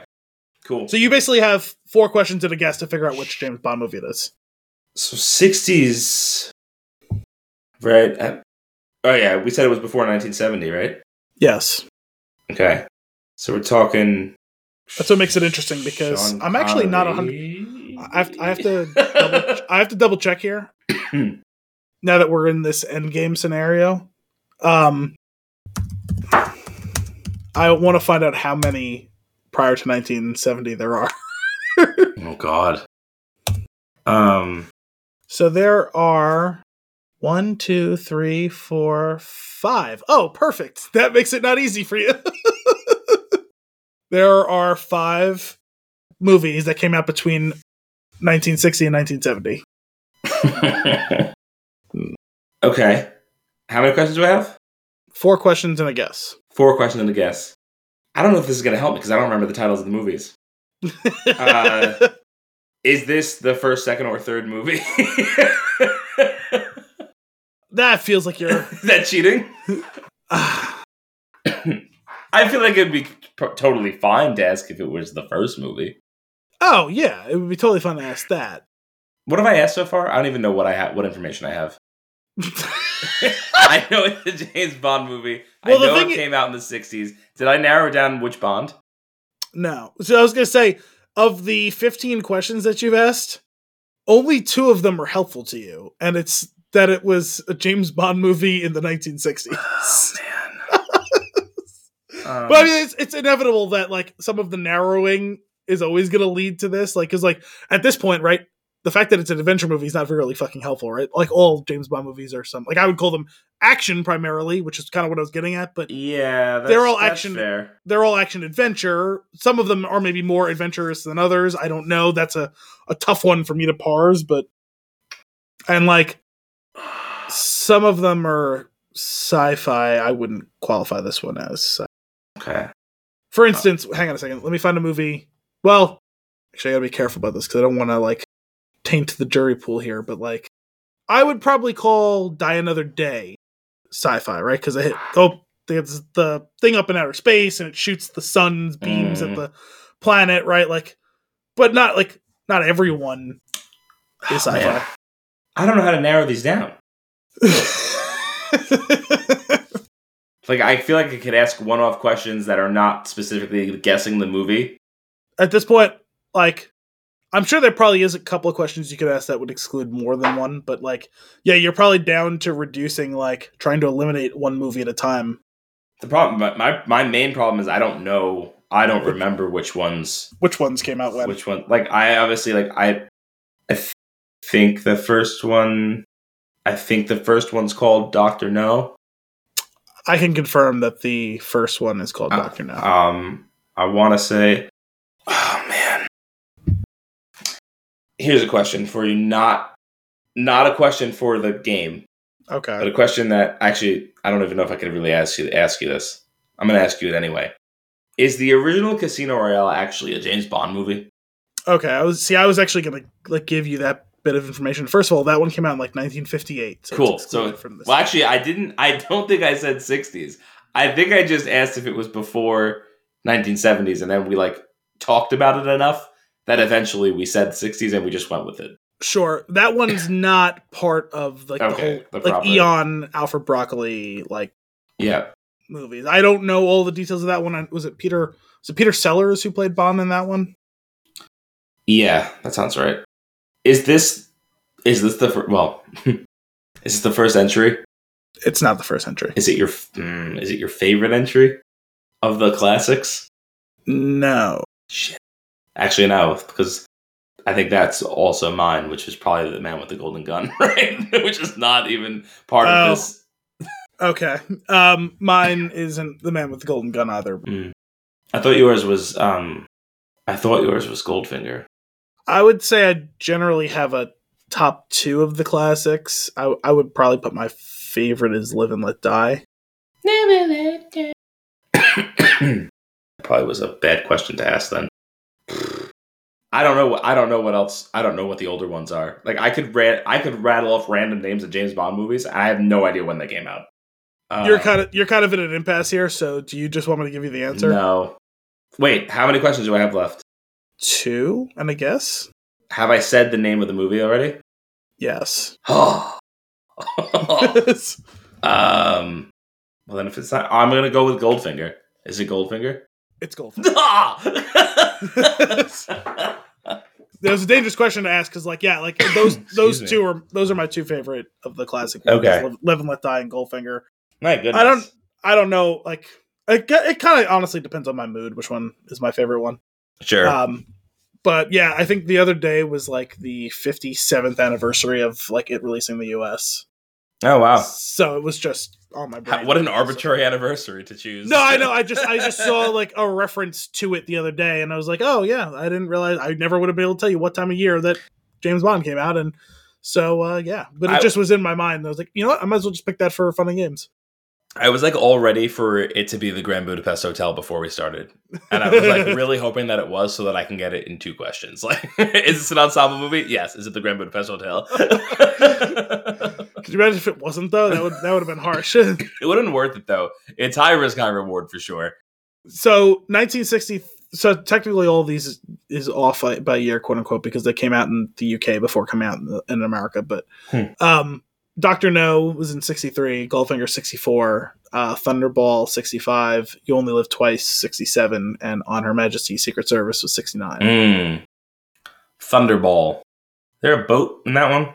Speedboat? I've never seen all of that one. I've seen parts of it. I think that might have been the first one I've seen. Interesting, Very strange. but sure. like you've definitely seen Goldfinger, right? yes, like, I, have I was, seen Goldfinger. I was correct in being willing. Goldfinger. I, I was correct in being willing to to bet a substantial amount of money on the fact that you had seen it. yeah, it was a good bet. A good bet. I was like, I'm like, we've definitely talked about the movie before. You definitely have seen the movie. Mm-hmm. I love gold. Also, wait, I gotta second. I gotta bring this back up now. I was thinking about it. I was like trying not to laugh while, like, um, while while you were starting your guesses. Hang on a second. I was looking at the like the poster, the classic poster that was on like the IMDb like thing. Mhm. James Bond is back in action. Everything he touches turns to excitement. Right, because you ex- you're expecting it to be everything he touches turns to gold. Sure. No, everything he tur- touches turns to excitement. My God, it sounds like it was like a. It, it's almost as if it was like a bad translation from another language. That's all. I think it's just this was as risque as they could make it in 1964. Yeah. Yeah. Oh my god. How ridiculous. All right. I think it's time for a flick of the week. What do you say? sure. The Matrix Resurrections. Al, it's happened again. Did your notes disappear? no, the the IMDb thing is is just not populating with the information that I need. I was on IMDb the other. Well, it was on the app version of it, and um, it did all sorts of fun banner stuff for the Yeah. Matrix. Yeah. Great. Great banner stuff. There we go. The Matrix Resurrections, released in 2021, rated R with a 2 hour and 28 minute runtime. Your IMDb synopsis. Return to a world of two realities. One, everyday life. The other, what lies behind it. To find out if his reality is a construct, to truly know himself, Mr. Anderson will have to choose to follow the White Rabbit once more. Once more, indeed. Into the breach. Oh, Uh, Al, what's your what's your hot take? a rehash, a refresh, a reboot, a requel, a sequel. It's all of these and more. What could and probably should have been a total disaster instead somehow miraculously yields something serviceable and fairly fun. The passionate crew of the WCU, the Wachowski Cinematic Universe, collaborators is the glue that holds this together. 7 out of 10. Okay, all right. A pretty cool idea, completely bogged down by petty pop shots and a tired, unoriginal outlook on society, force fed to us as a breakthrough perspective. Six out of ten. Okay. I, I, I was fine watching the movie. I like. I I was engaged the whole time. I thought there were some cool ideas, but ultimately, I felt like too much time was spent on some nonsense. Like Like what? well, f- particularly the exposition about them being forced to make them. I mean, they they only spent a little while talking about that. They explicitly, yes, but then there's like I feel like there's constant nods to it throughout. It's like we're like rehashing this again and again and again. It it feels it starts to feel petty. I guess we'd have to get down and like into the weeds about each individual thing to really get an accounting for that. But I thought mostly it was nods afterwards. I I, I liked more or less the the the two main conversations with the analyst and with the boss Mhm.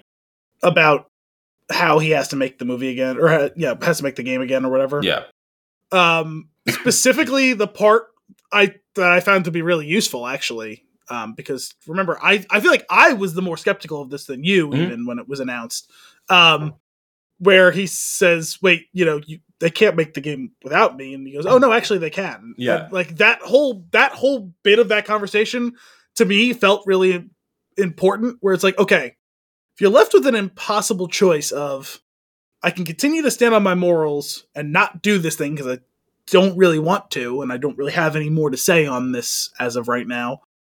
But you're gonna do it and possibly fuck it up, and even if I'm zero percent involved with it, it's gonna be assigned to me. hmm That's not a, something I can abide. But also, I really have just stated I don't want to do it, but I'm gonna do it anyway to prevent that whole thing. You uh, like like it's literally the perfect trap, right? Like you can't not engage at that point. I guess. Um, but in doing so, it's like either go all in or don't.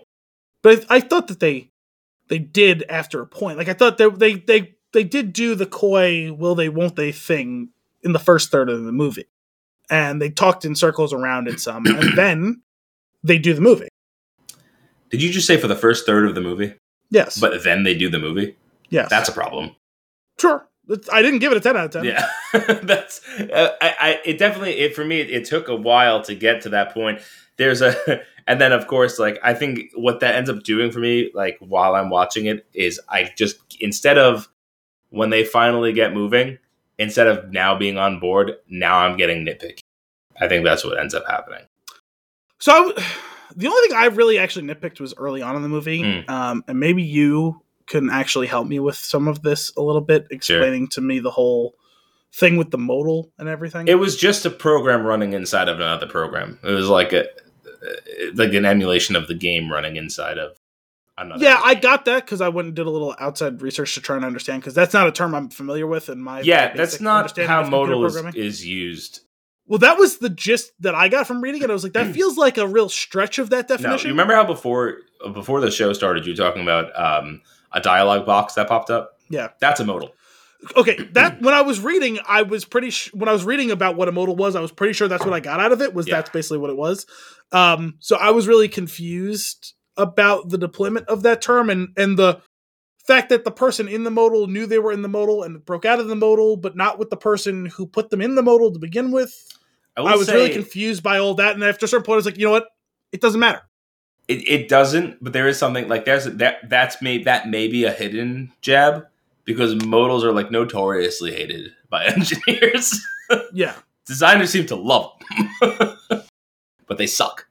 well i mean who wouldn't want i have this important thing i need you to do right now Yeah, and everything else is going to be superseded by this thing that I want you to do. Yeah. Right? And when you're designing something, I have determined that at this moment that is the most important thing. So fuck everything else. yeah, This is what we're handling. And I can understand it again with my very limited understanding of of programming how that could present problems like say well when you say this has to take precedence right now. That feels like that's setting you up for crashing what's running in the back. Yeah, it's it's more like it's blocking of other things and like performance of like. Well, Well, I mean, there's I'm still sure a bunch bu- of shit behind it. So do we stop that? Do we? Yeah. That's what I'm getting at. So I I mean, I'm sure knowing that you make it not crash, Mhm. but I imagine that's tedious. Imagine it's it's kind of like reinventing the wheel in a, in in a certain aspect too. Because imagine you have this thing called a browser, Mhm. and the browser has this window that you could paint on, and it resizes normally, and you can move things around. We're gonna put something on top of that, and we have to paint in it and resize it normally, and manage scrolling. and and move things around but it's not going to just be done for us. that's Yeah. that's that's my relationship with modals. I hate them. Yeah. Um, so anyway, I was I was wondering if that would give me any insight into how it, uh, that'll happen, and it sounds like the answer is no because they really stretched the definition of it. yeah, like that's how it's commonly used in software engineering. I mean, technically, uh, I think a modal is like a blocking piece. Like it's basically something that live like it's living inside of something else, but it's autonomous. Like it- it's like it's just one piece. It does. It's not really interacting with something else. It's just kind of running in its own. Which I guess So that by the like the strictest tech Yeah. definition, this was correct. But maybe not, how the it's commonly used daily, most- but like Yes. yeah, Okay. But technically it's fine. And I I wanted to I really wanted to argue against it, but then like as the movie was going on, I was like, I mean, I I, I could I, I, the movie was happening, and I I was kind of totally wrapped up in the terminology they were Well, I, I did pause at one point in like uh, in that whole conversation because I was like, or like in one of the conversations about it because like I, I feel like maybe I'm missing something here that's gonna allow me to fully embrace and understand what's going on. So I just paused the movie, spent you know eight minutes online like reading some stuff about it. and Yeah. Came, like I was like I feel like I understand the definition of it now, but I'm not really any closer to some revelation as to why it's so important that this is a modal in the movie yeah, and I, I think I fully understand the situation now, but I don't understand how it applies 100% in the movie in the perspective of like Morpheus in the modal doesn't have a human analog he's connected to, and also the AI representation that has become Morpheus shouldn't be able to exist. but so how does he? because it's just a com- he's just a computer program. No, I understand, but my point was he was a computer program inside of another computer program. Sure.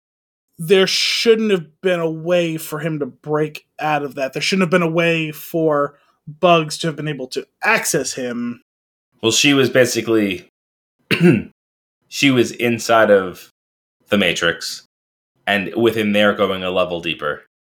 I guess you know what it is is I, I would probably have to go back and watch it again from the, the, the like I'd probably have to go back and watch the first third of the movie again. Mhm.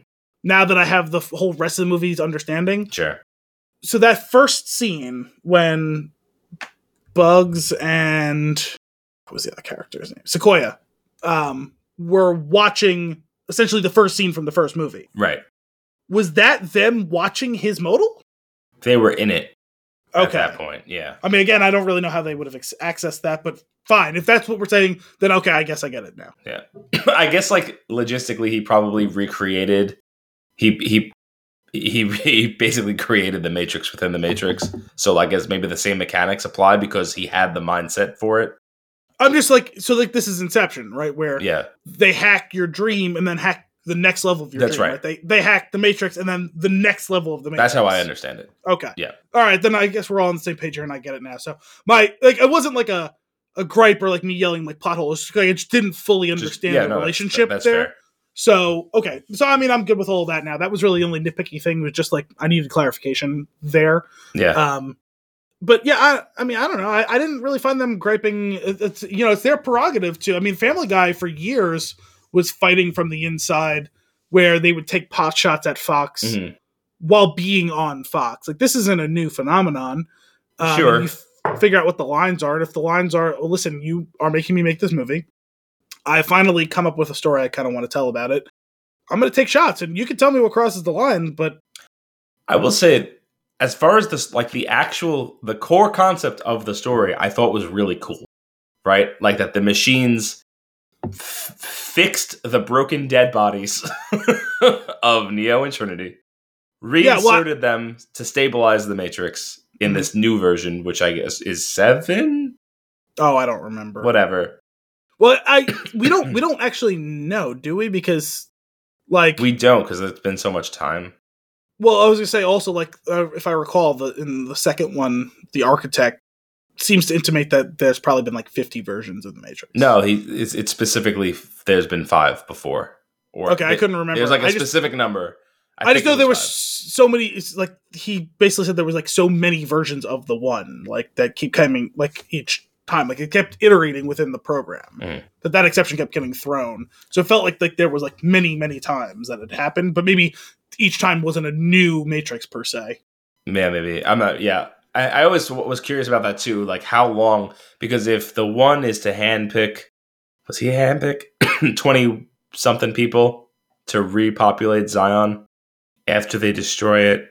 Wouldn't they know the history?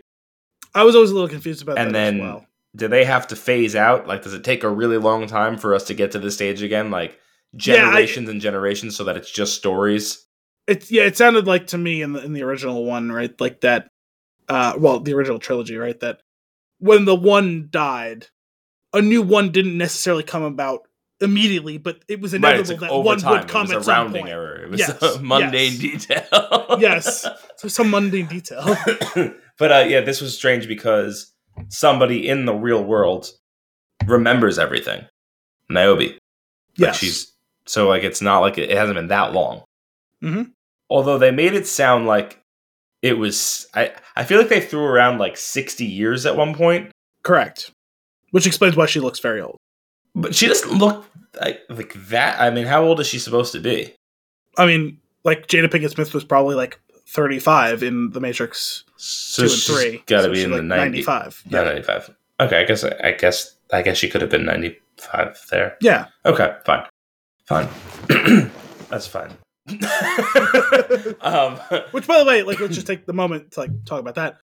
I thought it was cool that they brought her back. I had no idea she was in this. yeah, that was that was that was a cool nod. I one of the things I was and we and I think I think we need at least one person who was there, right? Yeah. because like we understand that Neo and Trinity are unreliable narrators to this point Mhm. because essentially they've gone through brainwashing. They they got what Cypher wanted yeah, that we didn't think was possible. They got it, and they didn't want it. ignorance is bliss, baby. Um, which is funny how it switches like that. Yeah, Um, but we need at least one real person. We end up getting a couple others, right? But we needed one real person who was outside of the Matrix who could connect the two timelines together. So I liked that. yeah, yeah. It was in, it was interesting. I I I was really curious. Like one of my things that I had always thought about, like with the previous what before this movie came out, I was like, it would be a pretty cool concept if Zion, if like Zion is also a simulation, Mhm. and like it's just one level deeper to abstract out the anomaly further to give them more time. Or even just just as a false flag, right? Right. It's like And I was wondering when the movie kicked off and they were discussing the modal thing, I was wondering if like, oh, is that what we're gonna do? Like, is this foreshadowing for like that real world that we thought was the real world wasn't? And it's actually that was the Matrix. This was all the modal. yeah. And I and I thought that's what was gonna happen for a little while there. It didn't, which is mm-hmm. fine.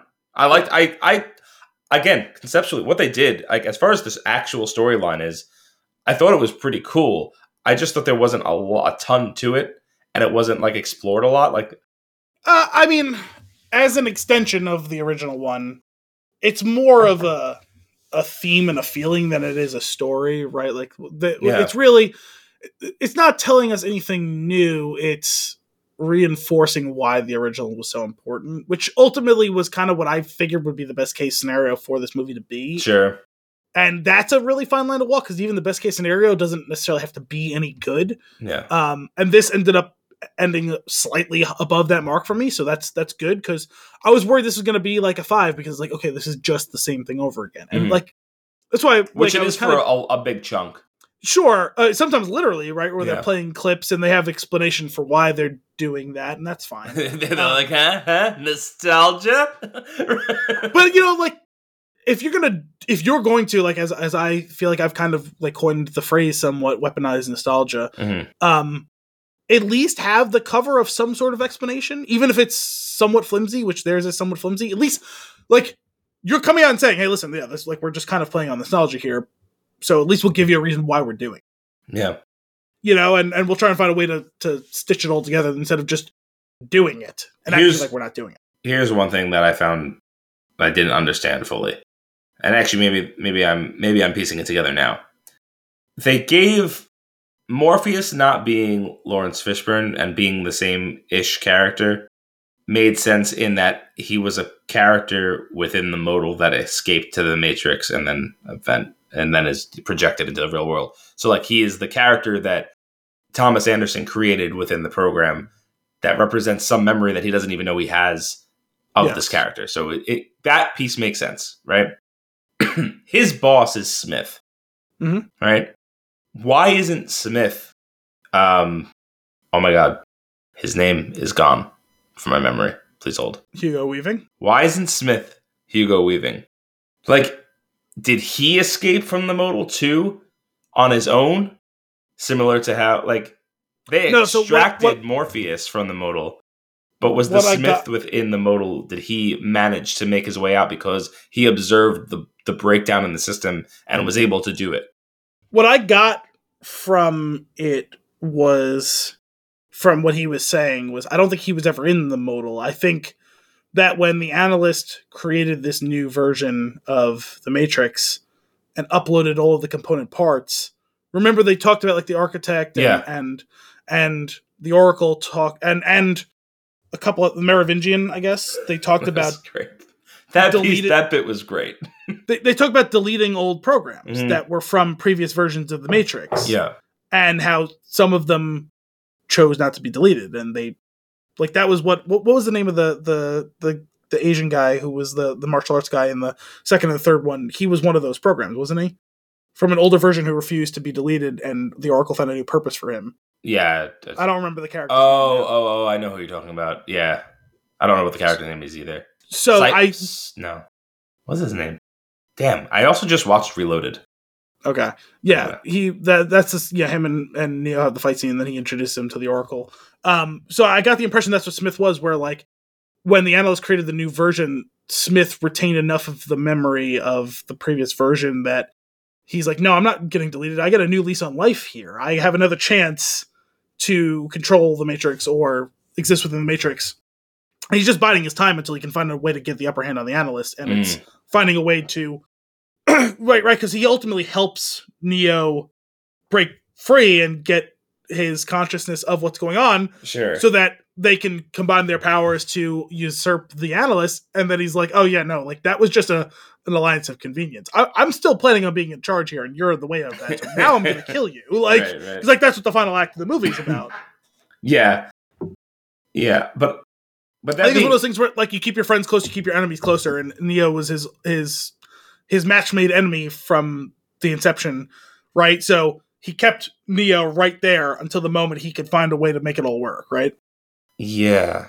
I guess my problem is like uh, what I'm not following is like the Merovingian and like a bunch of those other people like they are the same. They looked and they were the same people. Thomas Anderson is is Keanu Reeves. His reflection, like the the way other people see him, is not that person.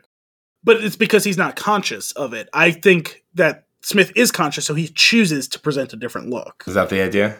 I, that's that's my supposition based on because he's coming at it with a I know who I am and what I'm about, whereas Neo is taking the blue pill and suppressing his knowledge and awareness of everything. So he doesn't even realize that that's what his appearance looks like. Otherwise, I, he would make himself look the way he views himself. Gotcha. Gotcha. Okay. I can get behind that. It's a, it's an interesting um little bit of forced writing because you can't have the person come back, I guess. Yeah. Um so we'll just get Kristoff from Frozen. Which is fine. Um kind of wish there was a reindeer too. It would have been good if they had like a paperweight on his desk. Oh yeah, that would that would have been perfect. That would that would have been that would have been good. Uh, I've got one one thing that maybe you could explain to me that was really just I I almost couldn't. I had to rewind it and rewatch the scene because I was so caught up on what just happened that was bothering me that I like missed what was going on. when they go and they extract, they're going to extract Trinity, right? They're gonna hijack her, hotwire, or whatever they're gonna do. hmm Yaya number two has to go in. he, he's got a. He turns himself into like pebbles. You know, he's like little. He's like what? He's like magnetic dust, right? And he goes in through this tube, and he like breaks through the the force field barrier thing. Really awesome stuff. The way they did Yeah. that, right? How like he infiltrates the thing, and then and then then Bugs is there. I was like, wait, how did you get in here? Oh, she wrote on the back of the bird thing, And she was just able to go through the force field. or around it, or over it, or whatever. You can't go over it. You go, you go around it. You're still outside. they, I mean, they hacked something, right? And or they what did they switch positions, right? And then and Morpheus two took her spot when they hacked it, or whatever. Am I getting that backwards? No, no. She she Bugs goes in. They like replace the connection with Bugs' connection. No, I'm talking about before that. oh Um, because Sati says, by the way, that was cool bringing her back. Yeah, um, like that. obviously different actress having Priyanka Chopra play her or whatever, but like, um, the she was like the representation of that weird eagle thing, right? Uh, Some sort of bird eagle thing that was like friends with Niobe, who was one of the AI. yeah. Um, I'm I'm probably blurring the order of operations. robot owl. Yeah, the robot owl. So like when they're talking through the plan and then show, I always like that when you're doing like a quote unquote heist type of thing. Yeah, that they're doing it and They're- describing they're, it. s- describing it, and then they show it, Mhm. and like they they can kill two birds with one stone like that way, which is kind of kind of a fun like shorthand way to do that. Yeah. Um, they hacked one of the machines to get it to bring them up there, right? Because they they basically needed a Trojan horse, and that's what they created by hacking one of the machines. Why did Because the whole thing was like they needed like because they were saying right like oh like we need the we need the machines to like they they collect they harvest the bodies when the time comes Yeah, for yeah. each one to like use it for power or whatever. They hacked one to I think they did they put her in a pod or whatever? I forget like to basically like oh it's your time I'm selecting you and it sends it up there.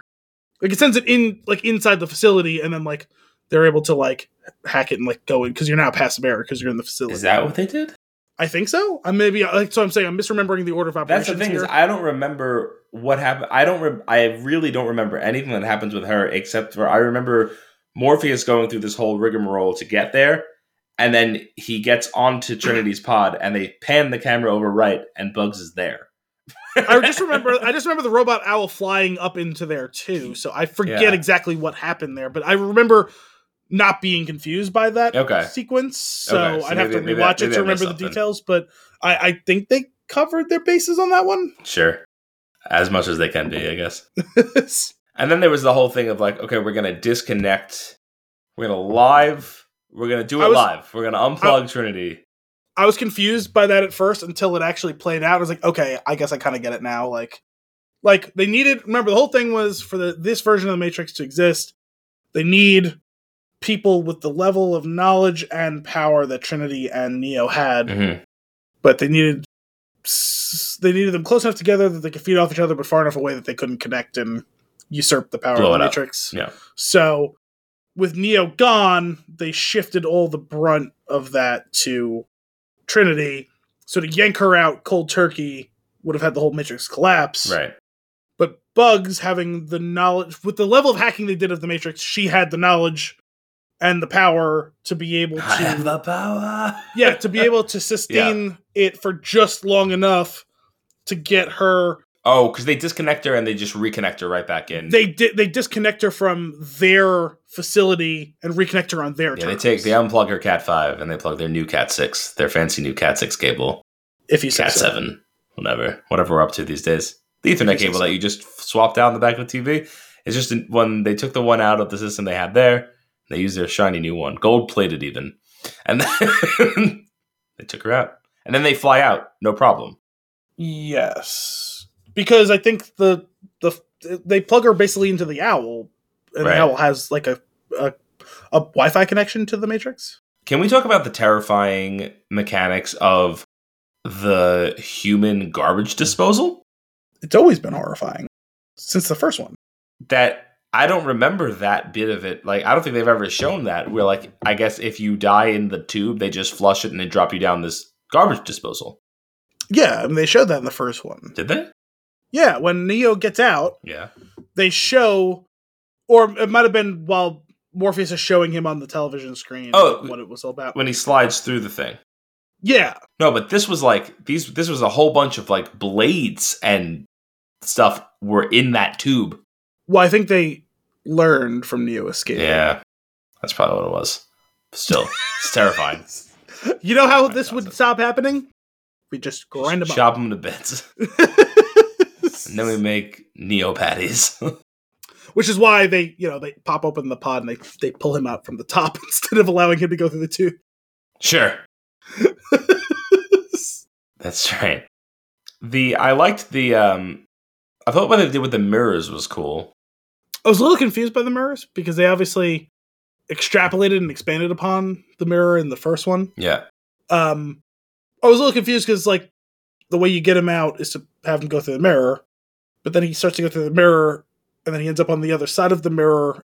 But now they don't want him in the mirror because the analyst is trying to pull him through the mirror. I was a little confused by that, but other than that, everything up to that point where like Morpheus is showing him the whole thing with the mirror, and yeah. Well, it seems like it's a portal, right? And then I guess the the analyst just hijacked what they already hijacked.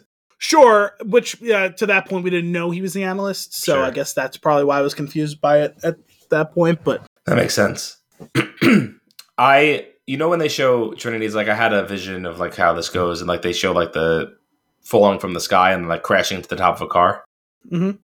I was convinced until it happened, and then that's not what it was. I was like, oh my god, it's gonna be like a reflective sunroof of a car that's a mirror, and they're gonna like time it just right, and that's how they're gonna get out. And I thought that would have been amazing. yeah, And then what they did was really cool, but I already had a cooler idea, so I think Yeah. it just took away from it. Because how awesome would it have been if they were just like, if he was just like, jump, and then just like jump out of the window, and then go Well, I like through this reflective sunroof. I liked what they did on the train, right? Where it's like that's that mirror's too small. It's like no, if you get really close to it though, it's not as small. That's right. Okay, why not? It's like if I just get really and oh god, I'm through the mirror. that was cool. um, choreography was a little weak this time around. in some scenes, I, I thought it was good. In some scenes, I thought it was less good in other scenes. I think they had a bigger cast of people who were fighting, and Yeah, maybe less of them were martial arts inclined. sure. Like they probably should have leaned on Jessica Henwick more because she is one of the few people in here who like we know is good at martial arts, and it's obviously going to get harder and harder on like Carrie-Anne Moss and Keanu Reeves. Like Mhm. even though he knows how to fight or whatever, and like she did it for the original movies, like they're getting older now. Yeah. No. And then ultimately, uh, why? So, why can Trinity fly now?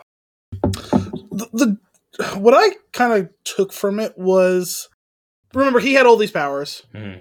and he's the one and they kept going the whole like like well I never bought into the power of the one or I never bought into the, Yeah. the one and when you consider that the analyst figured out that whether or not Neo's the one is irrelevant the it, the fact that he fights for her basically and that she brings out the best in him and she'll always go to the end for him Mhm.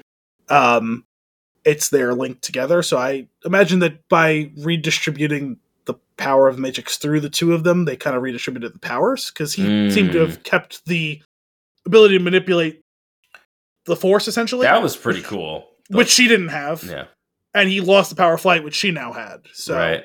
that was kind of what i got out of that When when they were on the bike, I was like, I've seen you so far in this movie. I've seen you hold it for a bit, and we're on the bike. I'm like, just make a make a nice bubble. Just make a nice bubble. Everything's fine. No one can get you.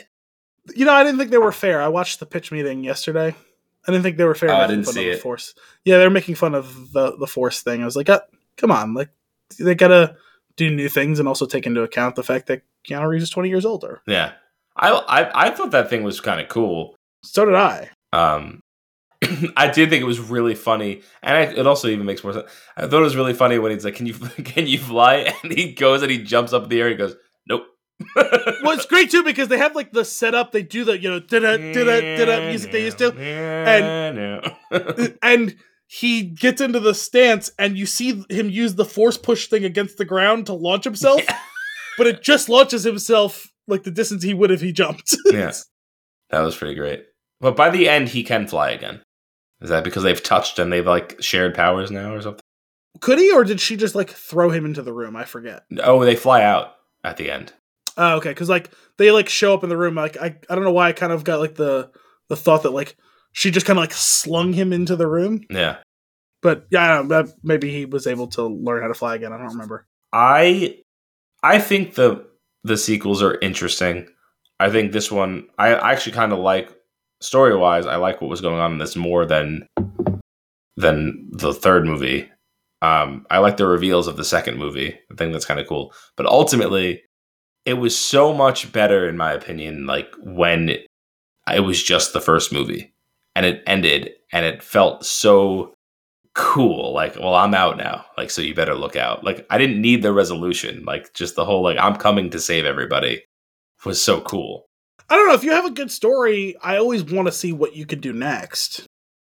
well that's the thing is i don't know that there's maybe it's just maybe it could have been that i i didn't i think everything that came after the first one cheapened it a bit I never felt that way, and maybe it was different. Like, did you watch the first one when it came out? yeah See, I didn't. I didn't watch it until like ten years ago. i went to the So- atrium cinemas on staten island to see it with carly Okay. So I watched the, the first three, like not like in consecutive days, but like in a short span of time, like okay t- 10 years ago. So, like, to me, it felt like a natural progression.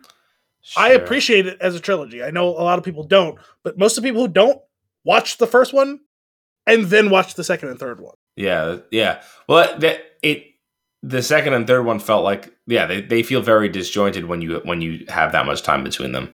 It's interesting. To Um, me, it felt natural. I mean, I still think the first one's the best of them, Hmm.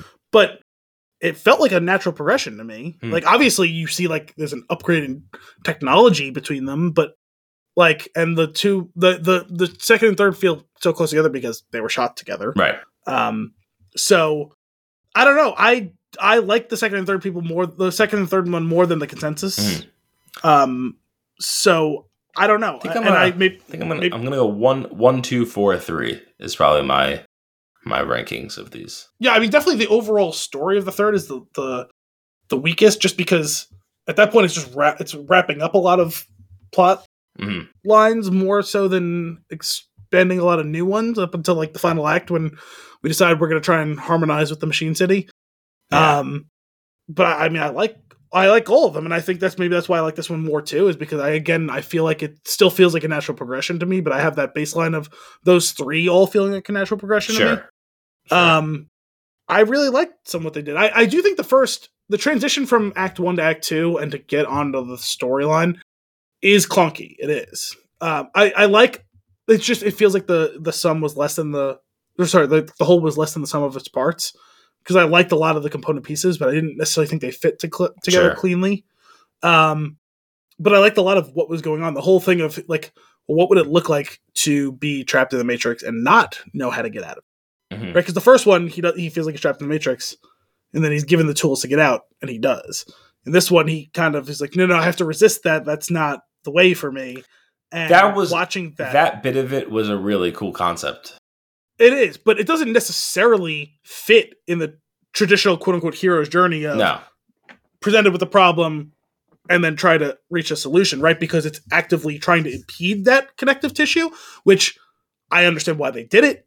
And I think it's thematically satisfying, but it doesn't fit from a narrative perspective to make it a clean transition there Yeah. it, it feels disjointed because it is disjointed and so it's tough to have your cake and eat it too in that situation because it just like by design they don't work together in harmony Mm-hmm.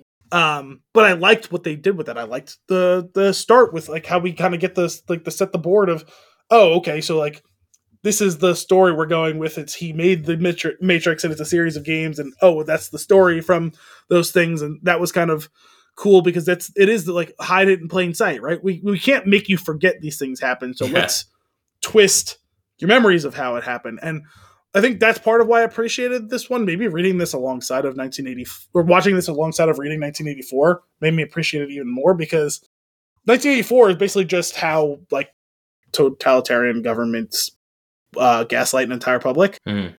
And this movie is about individual and collective gaslighting, which, when you consider how this all along has been allegory for trans people, I mean, always, like, even still now, but even more so when they were less accepted Mhm.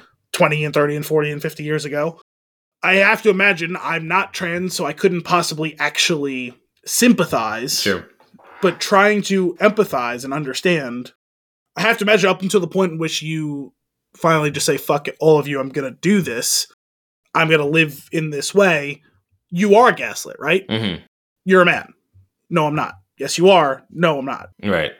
So we saw that implicitly with the original series, and now we see it more explicitly, and it comes from the perspective of they were still living as men in the public life, the Wachowskis, right? hmm When the first three movies, they were the credited on the original movies as the Wachowski brothers. Right. They're not anymore. They are embracing their life as women. So we now are seeing what that looks like explicitly. Okay, this is how we want to introduce you to the topic. Now we're going to tell you how it is. Mhm. And this is how it is. It's your world telling you that your experience and knowledge is wrong Right. Yeah. and your memories are wrong. And how does a mind stay sane Through when- all that. you know, to because like that that's the, the one of the big things that keep coming back to in 1984. Two plus two equals four, but sometimes it equals five and sometimes it equals three. And for you to be able to stay sane, you have to be able to keep all those three things in your head, and they're only what they are supposed to be. When, but when I tell you it's five, you have to forget that it's 4 hmm And, that's- That's what's going on here, right? Like you know, and the constant like um nods to like the self doubt. Like there's a there is a certain aspect. There's a certain point in it, right, where Neo, where Thomas Anderson is like, it's it just seems easier to accept that he's crazy. yeah, and like that's like and it- like he even talks about like how he kind of just gave like I just kind of gave up, yeah. and that's uh, it's it's really dark when you look at it through that lens. Um, That's the only way you can look at it. And that, Yeah. Like that's where that's me. where like the theme transcends the narrative like where it's like okay like i feel like this is repetitive or this is it's like yes it is because you're seeing the other side of the coin now now it's it's all out in the open so this is how it really was you know what's interesting though, like all of that's is I feel like that stuff is really strong and and like well reflected in the story.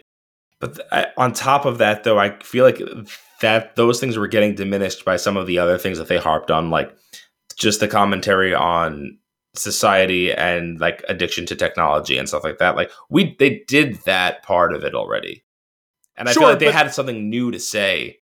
so I, I guess what what you have to this is me I, I haven't actually really read too much i've read a couple of little snippets Mm. of some stuff with like um the, the press that they did but this is me trying to stitch it together from having you know watched the movie and, and trying to make sense of it all and just to see like where i stand with it all and i think when you take the component parts of i didn't want to make this movie Mhm.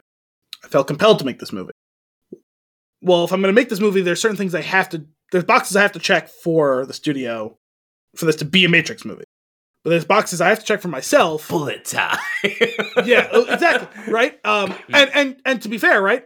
What's bullet time? What's the next thing we're going to do? What's the new bullet time? Right. It's the swarm, which I thought was kind of cool, That was cool.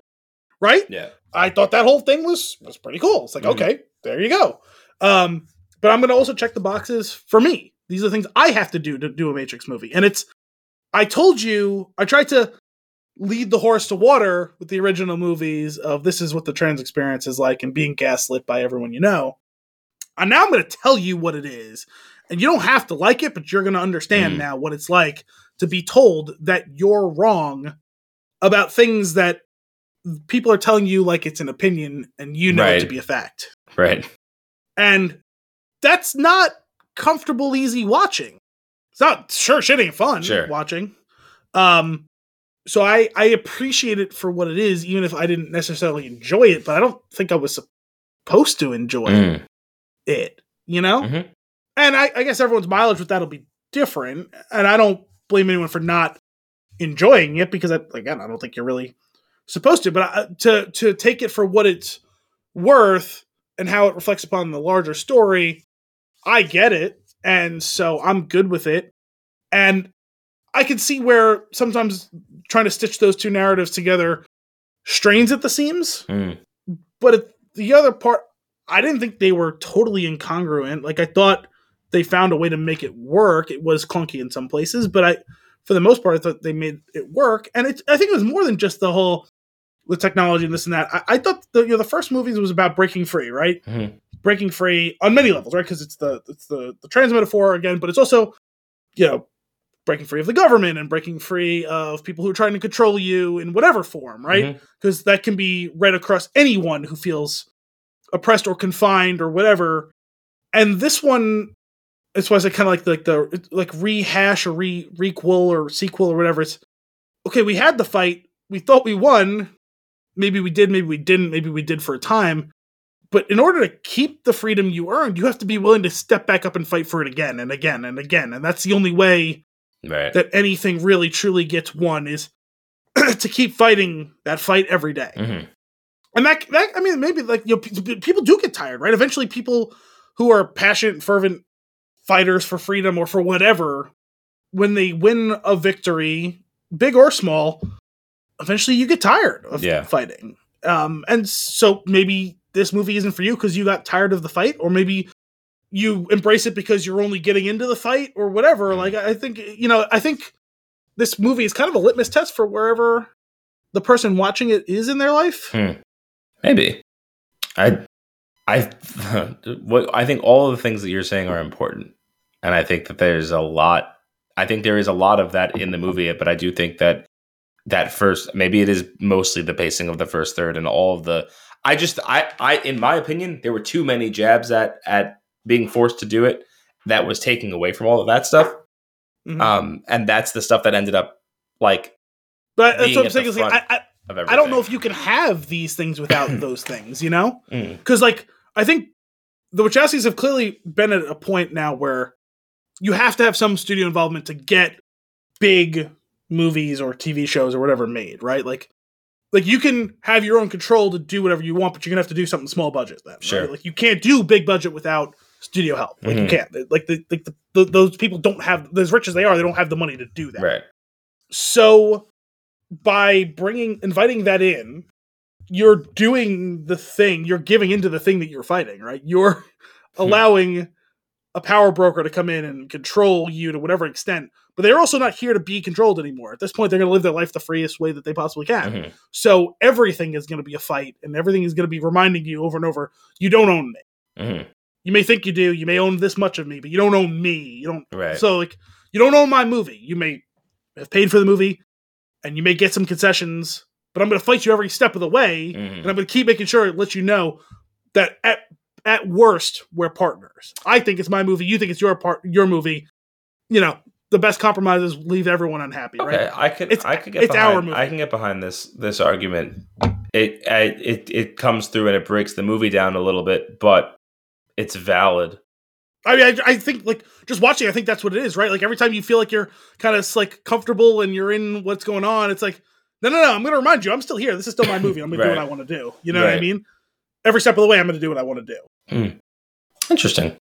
Interesting thing. I would like to rewatch it again all the way through. I had to I had to break up my viewing like two or three times, which is luckily I was able to like the timing worked out perfectly where it was like at a transition to like the next thing they were doing. So like I was Yeah. able it it it was pretty seamless as far as reconnecting to it. Um except that one where it didn't resume from where I stopped, which I was like, what the hell? That's what's annoying. Uh, but I would like to wa- like you know like sit down and watch it again all the way through without breaks, especially with some of these with thinking about like the things that bothered me about it up front. I might be able to brush them aside if I am going through the whole movie because I actually I did break after the first act, and then I had to sit with that for a while, which is probably why it's also so prominent right. It's funny because like your grade's not a terrible grade. No, because There's parts of it that you like. yeah, yeah. Most of those parts seem to be the second and third act. And now that you're explaining this to me, it makes a little bit more sense because I've been trying to. There's been some dissonance in how you've been talking about it, where it's Mm. like some of what we're talking about, it feels like you hate this movie, and then other No. parts we're talking about, it seems like you really liked it. And I'm having trouble I really getting the pieces to fit. the- no, I mean I think it's pretty straightforward. I I think that the concept, as far as the Matrix is concerned, and the story there, I like what they did. I like the mm-hmm. idea of how I, I like the reintroduction, bringing rebuilding the characters into the Matrix, having to free them again. This kind of a cycle within a cycle, basically, because they didn't didn't reboot the Matrix entirely, but it's like a reinsertion, like you were saying. I thought that whole Mhm. concept was really cool. the new rules about like putting them close together to to feed the power. I, I thought all the, the mechanics of it I thought were great. yeah, Um, I thought they would implemented some really. I loved the idea of being able to let the program live in the real world via the projection Yeah. of like the magnetic field stuff that they did. That was awesome. Like all of those Well- things that were created, I thought were great. And I thought they came together really well. But I think at the end of the day, that that was like maybe twenty percent of the whole thing yeah, and everything else felt like it dragged because it wasn't building that out further or using it more to get to the I mean, and granted, it seems like maybe I don't know if it's going to go there now because it sounds like it's terrible, but maybe it was like, well, I only have so much to say in, for the next three movies, so I have to break it up this way. but Yeah. I don't know. I, I'm curious about th- that part of it. I the first thing I did when I was done was look to see is there any talk about are they going to be doing more of these? I hate this whole conversation of oh, the box office is terrible. It's like you release a movie in the middle of a pandemic, Mhm. and day and date it's streaming available as well. Yep. So, what any conversation about the dollars earned, I'm not saying it's totally irrelevant because it's not, but it has to be presented alongside what are the streaming numbers. Well, right? it, we it, it sounds like though if the movie wa- if if if the Wach- if well in this case Lana Wachowski was forced to make the movie lest it get made by somebody else, then Yeah. they like I don't know I, I don't know I feel like if they would it is basically a money grab thing, and if they feel like they're not going to get their return, they will just stop there. Sure. No. Well, because to me, it, it feels more like the studio might pull the plug. Yeah, What I'm saying is, we already saw with this exact same studio with WB, Mhm. with Dune, release the movie. Their director fought tooth and nail. No, it has to be box office. Has to be box office. Has to be box office. And then when you don't allow it to be a only theater theatrical release, those box office numbers come in really low. yeah, and so they make a concession. Hey, we get it. Certain amount of streaming numbers, we'll commit to to doing it again, and it happens. The streaming numbers kick ass. They get enough at the box office. So this same conversation has to happen. It's the same pieces, right? It's it's still Warner. ultimately there's not enough they either have to just do it or not do it there's not they cannot i don't think that you can reasonably take the data from the past two years to make any decisions about the movies that you're going to make going forward Sure. M- my point is, at a certain point, you do need a certain threshold of, like, I'm not. I'm how not many people about- watched it at least like how Yes, many- that's, that's yeah, what I'm saying. I is got you. you have to present the you have to present the dollars alongside the clicks. yeah yeah no that's fair the same way that Dune did. Mhm. Like, uh, I'm not saying that the equation comes out. but even but like, even so that then the translate like what does that even translate to is my point of like i guess if there's like what like do you is there a threshold you have in mind that you want to hit before you're like okay we'll do the next one Yeah, I mean, I don't know what the number. I, I certainly can't set what that number is. My point is, it can't just be well, it didn't make any money at the box office. Well, that's a spurious argument. Like we like Yeah. we know that that's not like a valid way to look at this. And I'm not saying there is one true perfect way to look at it. Of course, there isn't. I will just say this: Sense8 was canceled by Netflix, and the internet set itself on fire, and they allowed them to do something to finish the show Mhm. these people have a deeply passionate fan base. I don't know what the reaction is to the movie yet. I mean, I know in small snippets I've seen the the people who are behind their work love this movie, and I, I don't mean that like in like a sycophant type of way. I thought Jupiter Ascending sucked. Mm. Cloud Atlas is my favorite movie of all time. yeah I love the Matrix movies. I love V for Vendetta. I love Oh Sense8. God, I liked this.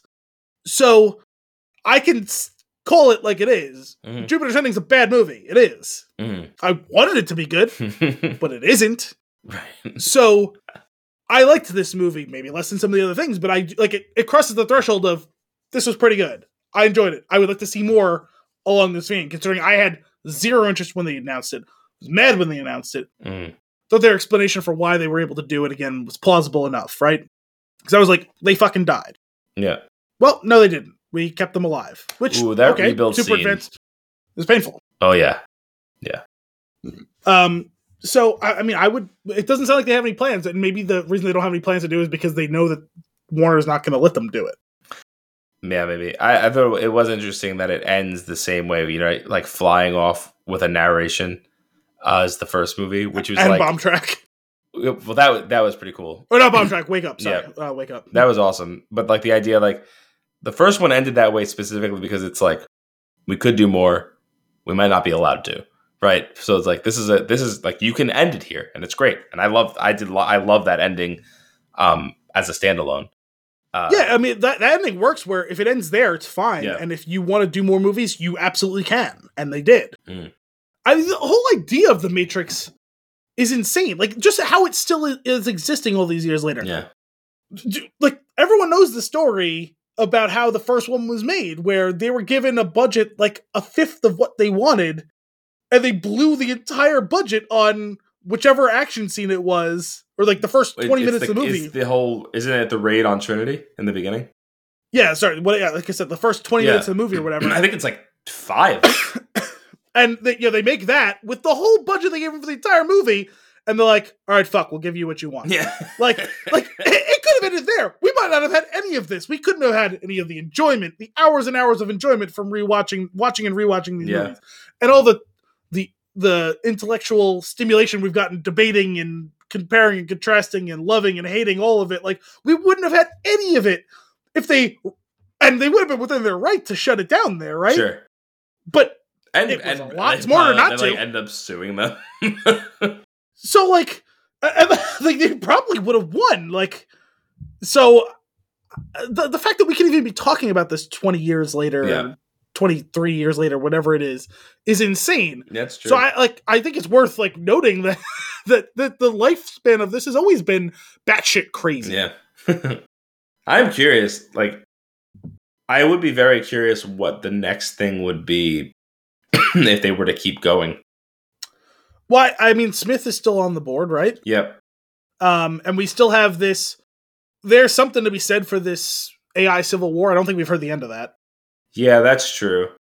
That's true. And then I guess the only other thing, like they, I feel like they made a big deal about like the this version of the Matrix is able to be sustained because the two of them are connected. I guess them maybe going in and out periodically keeps it going. Maybe. Like yeah i'm not sure about that part because right now they're freed, right? So they're not they're not generating power for the machines. But also, the question is, do they even need to generate that power because they're no longer seeking control? Hmm. Right? Because the power of the Matrix, a lot of it is the resources are poured into controlling them, keeping them. Right, right. Interesting. I don't know. Yeah, I mean, uh, I, I, uh, I would be open to seeing more, but if it ends here, Yeah. it's okay. Um, whatever comes is what I'll take from it, and I just want to. My kind of my final thoughts on this all is I just want to have an appreciation. I I, I intimated in the uh about the as I termed it the the WCU the Wachowski cinematic universe. Do you like understand and appreciate the depth of how many people like how many previous collaborators are in this movie from their many different projects? Probably not. because like you could start at the, the the top so james mcteigue like produced this helped along with the making of it he's the one who directed v for vendetta with the Ch- which the wachowskis wrote Mhm. um and he's been out there on like the whole press tour with them I love that movie. me too um and the movie was co-written by lana because i don't think lily is really involved too much anymore Well, her name wasn't on it at all, was it? Or was Just it under the- the- executive, right? well like yeah slash like it's just like really like the characters and story from like the original. Okay. Um, I don't think she had an active. I mean, I'm sure she was involved in some way, shape, or form, but like probably not day to day. Right. But the move, the, the movie was co-written by Lana and David Mitchell. David Mitchell wrote the novel Cloud Atlas. Mm. He was involved with the producing. He was kind of the way that George R. R. Martin was for like Game of Thrones. Like he was consulting with them on how they could adapt parts of the story and twist and change certain parts of the story to fit with the story they wanted to tell within the movie. He's now full blown screenplay. He's there with them. That's cool. Doing this. Um, you know, we had a couple of new people in this, right? The big stars, like like you said, what's his name from from Frozen? You have Yahya Abdul Mateen. You have Jessica Henwick. The sequel But then- to Yahya Abdul Mateen. yes, Yahya too. But Yahya There was- there was a whole bunch of people in here from and in roles big and small from Sense8 and from other stuff that they've done. okay. So the main crew of the ship, right? The the two there was the two main ones outside of Bugs, right? There was the the guy and the girl. Um what were their names? Uh Berg and Lexi. Okay. They were both from Sense8. The guy who played Berg, Brian Smith, was one of the the main cluster of 8 that was in Sense8, like the lead of the ensemble Mhm. the the girl who played Lexi was one of the secondary characters who was like very important throughout the whole role of the show. Like she was um one of the close friends of one of the people in the cluster. Um, the guy who played Sequoia, to- Toby Onwumere, Mhm. was another one of the main eight. Um, he, although he actually replaced in the second season another actor, he was an asshole. Um, and then I'll, even on that ship too, the the other girl who never actually comes into the Matrix with them, who's on the ship, she has a handful of lines. Uh, she was in um, this. She was romantic interest to that guy who I was talking about, for who was the replacement actor. The the guy who was like the pilot of the ship Mhm. had like a bit role in Sense Eight. There was uh, the guy Shepard, the one who was kind of like Niobe's like enforcer guy, was another one of the the main eight. I had a feeling that he was somebody specifically the way they framed him. Yeah, Um, but like, I felt like they were they were about like they kept like about to say something about him, but I guess Yeah. that was what it was.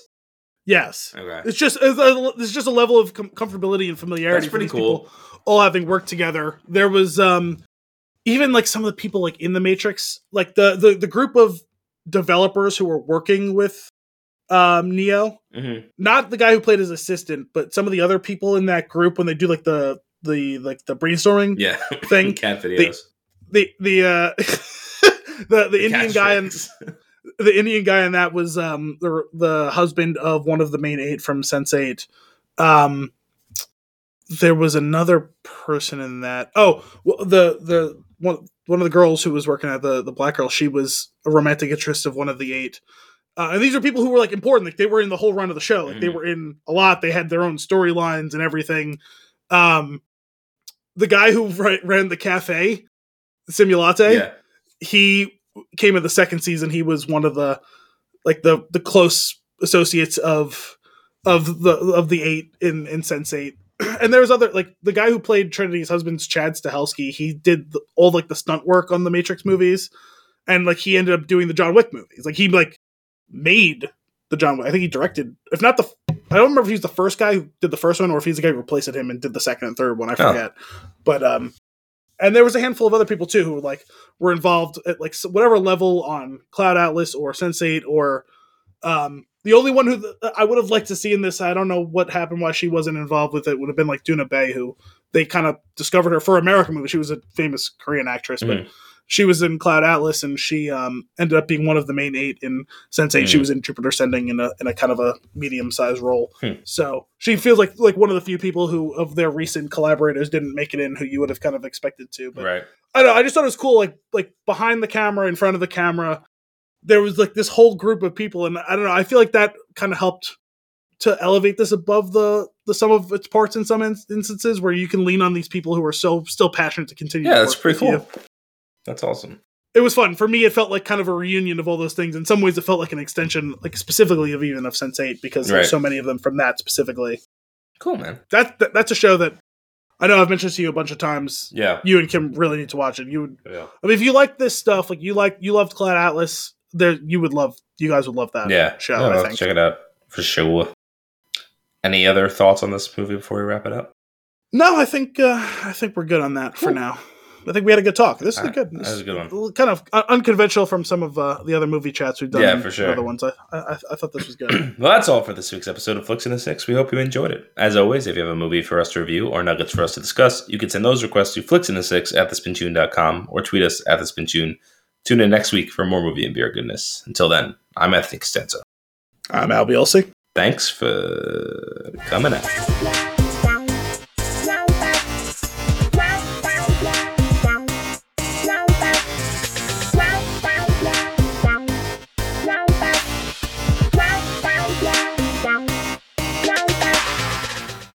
A Bobus feature fet. I like that you. I feel like each time we say it, you you get a little bit closer to it. You you appreciate it a little bit more. I, I do like it. I uh, it's a really dumb phrase, but I'm I, glad that it's, hard for me to say the like to put to put It's those hard to syllables together. Yeah. Um, I keep wanting to do when the episode ends and the song starts. There's like a yeah, and I keep wanting to do that. I know. I was. It's funny because I was kind of trying to. I said last week I was like I can't picture it to hum it, Yeah. and again I lost it. But I was doing it before we got on. yeah, same. it's like it's like dum da da dum dum Yeah. da dum. I was doing it all the way down the stairs. but I can't like. I know I'm getting the cadence wrong. Like yeah, we got another another great episode. Very entertaining. Uh, I think this was this one was really good, and uh, it's funny.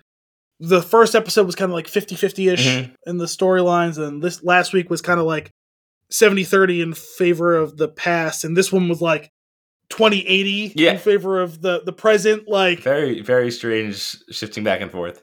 so I, I I know some people were getting concerned last week that how much of the past it was. So I think this this goes to show you every week it's going to be a little different Mm. depending on how much of that story they feel like. Well, need to al- out. also that they were really setting the groundwork for the impact of what is going to Which happen. you had to figure that was Yeah, gonna of course. be, Well, if if not narratively, then obviously from a character perspective, and it's clearly both. right. So like the the the group that took him in and trained him, they got wiped out entirely. Um, my assumption, which I don't think is far fetched, is that there is a war coming, and the Tusken Raiders are just gonna be his army. Well, I thought so too until all of his friends died. Well, yeah, Um, but I, I wasn't sure like how how fast news travels in the Sure, and I'm not saying uh, you know it's entirely possible that he has some level of acceptance with the greater realm of Tuskens. I mean, he made that weapon. I feel like that's enough for them. They'll be like, "Oh, okay, all right, I got you." well, I mean, he may have killed someone and taken it also, though. That's that's true. But regardless, um, I was surprised by how sudden and final the end of them. I know. Like, like it's just oh, they're just all dead. It's done. I think I think he would have made it back in time to save them if he walked instead of riding a bantha. Is really what it comes down to. you think it's faster? I'm pretty sure. I'm I'm based on what I'm watching. I'm pretty sure it would be faster to walk. Well, I think it's one of those things, right? Where like, if you're on the back of a horse, right? Mhm. Like you can you can you can power walk faster than a horse walks, but you can't power walk faster than a horse walks for twelve straight hours. Sure, And in the same thing, like you can walk through the desert. you just sleep on the back of the bantha. Well, if you want to get lost, No, you go straight. what's straight He knows. when you're walking He across knows. a dune sea? Does it? he knows. Also, if the planet was entirely covered with water, how did the banthas get there? How long ago was it covered in water? I mean, Were they it flown in? Sure. I don't know. Feels like we need to go through many stages of evolution for that thing to be that I mean, the woolly it- mammoth. it could have been thousands of years. It does. Sure, you know, it's not a great character design for the desert. That seems like it should be on Hoth. yeah. Okay. Sorry. Uh, before I forget about this, I've ridden beasts ten times the size of this. Is a reference to the holiday special, right? You know, I didn't spend a lot of time pursuing that thought, but when he said it, I was like, for a second, and only a second, because I wasn't willing to pause. Mhm. I was like, what the fuck did he ride that was ten times the size of this? This is that dragon thing. Wasn't like riding like a I- dragon in the holiday special? It or a brontosaurus Something like that, yeah. with wings, maybe. sure. Sure. My goodness. Anyway, um, more on that uh, in a minute. We get the uh, the biker gang that he adopts. I thought that was a really cool concept. There's something really strange. They're like, I don't want to call him a biker gang exactly because I feel like we got to have some differentiation points, right? Because the was it the Nikto speeder gang or whatever? That's hang a on, that's hang a on, my gang. foot is stuck and I'm about to make a lot of noise. Yeah, I was trying to understand Okay, going on. there we go. I tried to Um, put my foot under my leg. It got caught on the desk. Then my my shoe got caught on the. This is bad. It's bad news. Those people who killed Uncle Uncle Owen's cousins, those are a biker gang. The ones that he stole the speeder bikes from. Uncle Owen's cousins. Well, yeah, I mean, I'm just yeah. He was he was a moisture farmer, like All moisture farmers. However, like yes, there's only like seven of them. Uh, anyway, um, those were those are a biker gang. These guys are street hooligans, Okay. like soup, souped up street hooligans. Okay, that's fair. The street hooligans, I feel like there's something about there's a through line in all the Star Wars stuff where like it all feels like the color something about the color palette, the tech itself, it all fits. Mhm. This really pops out, and I found it a bit jarring. But it was almost. But the thing I was willing to forgive it on was it almost feels like they're vintage bikes made with like parts from stuff from Naboo. Was, ex- was ex- absolutely Right. They were supposed to be like vintage bikes, which is what I they, they were adorable. They were too adorable to be a biker gang is what it comes down to, and that's why I'm pushing back on this. And but the one, the one, the one problem with the whole thing was that it was the lowest speed chase in media. yeah, I'm gonna say there have to be some cost situations going on because that was the lowest speed chase, and the fight with Black Chrysanthemum was not impressive enough. I was Yeah. expecting him to be a badass. That was not impressive. I'm I was very disappointed, honestly. I was expecting a lot from that character. He shows right back up. First of all, terrible choice of assassin. How can a a, a Wookiee that large be stealthy? Sure. Second of all, deeply unimpressive action scene, which was very disappointing to me. I think that has more uh, to do with it being a costume than CG. There's really not pro- much you can do with it. That's probably part of it. It just looked so clunky and drawn Yeah, out. yeah. Like it just was not. It just wasn't as entertaining as it could have been. I was certain that when they dropped him in the Rancor pit, that he was going to be his Rancor. For a second, I kind of wondered about that. Yeah, and the fact that he ends up getting a rancor in this episode was surprising. And delivered by the one and only Machete. Danny Trejo. Well, this is what happens when you have Robert Rodriguez running Yeah. your show. Is you get Machete to show up and just be him, but now I'm training a Rancor, and you also get those bikes because Hmm, well, didn't that come straight out of Spy Kids? The, that color, probably. those bikes. yeah, like that. That's I remember. I don't know if it was last episode or the episode before. I said I, I you know, I haven't seen a lot of Robert Rodriguez stuff, so I'm not sure that I see any of the Mhm. specific stuff to him. Well, now I saw the specific stuff to him. I saw Machete and I saw those bikes. Yeah, yeah. Two huts is too too many huts. All I can think about is the, the droid comes in. Is it the droid that comes in and it's like the huts are here to see you? it's like they were carried on the shoulders of a bunch of people. You could have been like, the huts are going to be here to see you in three days' time. It's true. We probably should have known of their arrival when they were walking up that very long driveway. Uh, to be fair, he's like in his robe and then he's in his armor. So the time it took them to get up the driveway may have just been him getting into his armor. That's true. and one feast. That feast looked it does good. seem there's decadence and then there's that because that is 10 times too many food for the two of them. Yeah. Fennec was deeply was weird. loving it though. Yes. You have to enjoy the trappings. That's pretty great. I like I did like um I like how like immediately the biker what did we what did you decide to call them? The, the the souped up street hooligans. The, the street hooligans be, became part of the fold and like like we're on your side now. and weirdly loyal. we're gonna fight this Wookiee. Yeah. We're gonna fight this assassin Wookiee. It's like awesome. this hor- horrifying assassin Wookiee With no questions asked. You didn't even have to ask us to get up and come help. Yeah. We're just here. We're just here for this. Also, I appreciated if we're gonna do the whole I'm gonna rule by respect thing. Very supportive of Jango helping his Gamorrean guard by offering up his back to, back to tank. Jango? I said the Gamorrean guard with his back to tank. What You said Jango did, offering did I say Jango? His- No, Boba. Whatever. I mean, he's both. Like, right? Sure. Technically, Fair. from a certain point of view, Yeah. Boba is Jango. Yeah, that's true. That was great. Get into my tank. But I wouldn't feel comfortable putting that mouthpiece back on after it was inside. That no, No, but also, does that tank even work anymore? It was opened while all the stuff was in it. I feel like it. And then he was thrown at it a couple of times. Yeah, yeah. That was. Spilled the back tank everywhere. I just feel like he could have gotten. He could have taken out the like at the p- speed. Wookiees are non-threatening on screen. Conceptually, they're threatening. In the video games, they're awesome. But as a man in a costume that can only move so fast, they're non-threatening. Well, that's what I was getting at. I thought they. What I'm disappointed by is, I thought they've been doing a better job with new Chewbacca, new Baka. there you go. This is probably the latest in the episode. The first time I really got you. Like It doesn't help that like my voice you're is already gone. coughing. I'm Yes. coughing every five minutes. Um, I thought Chewbacca was much more intimidating in the sequel trilogy Yeah. and in and Solo. Yeah. Like he looks physically imposing, not just like oh he's tall. Like in fights, he feels menacing. He's also he also springs to life when he chokes Lando in Empire. Sure, but they just have a close up. Like Lando's probably standing up and he's just choking him. But it looks like he's Yeah. like.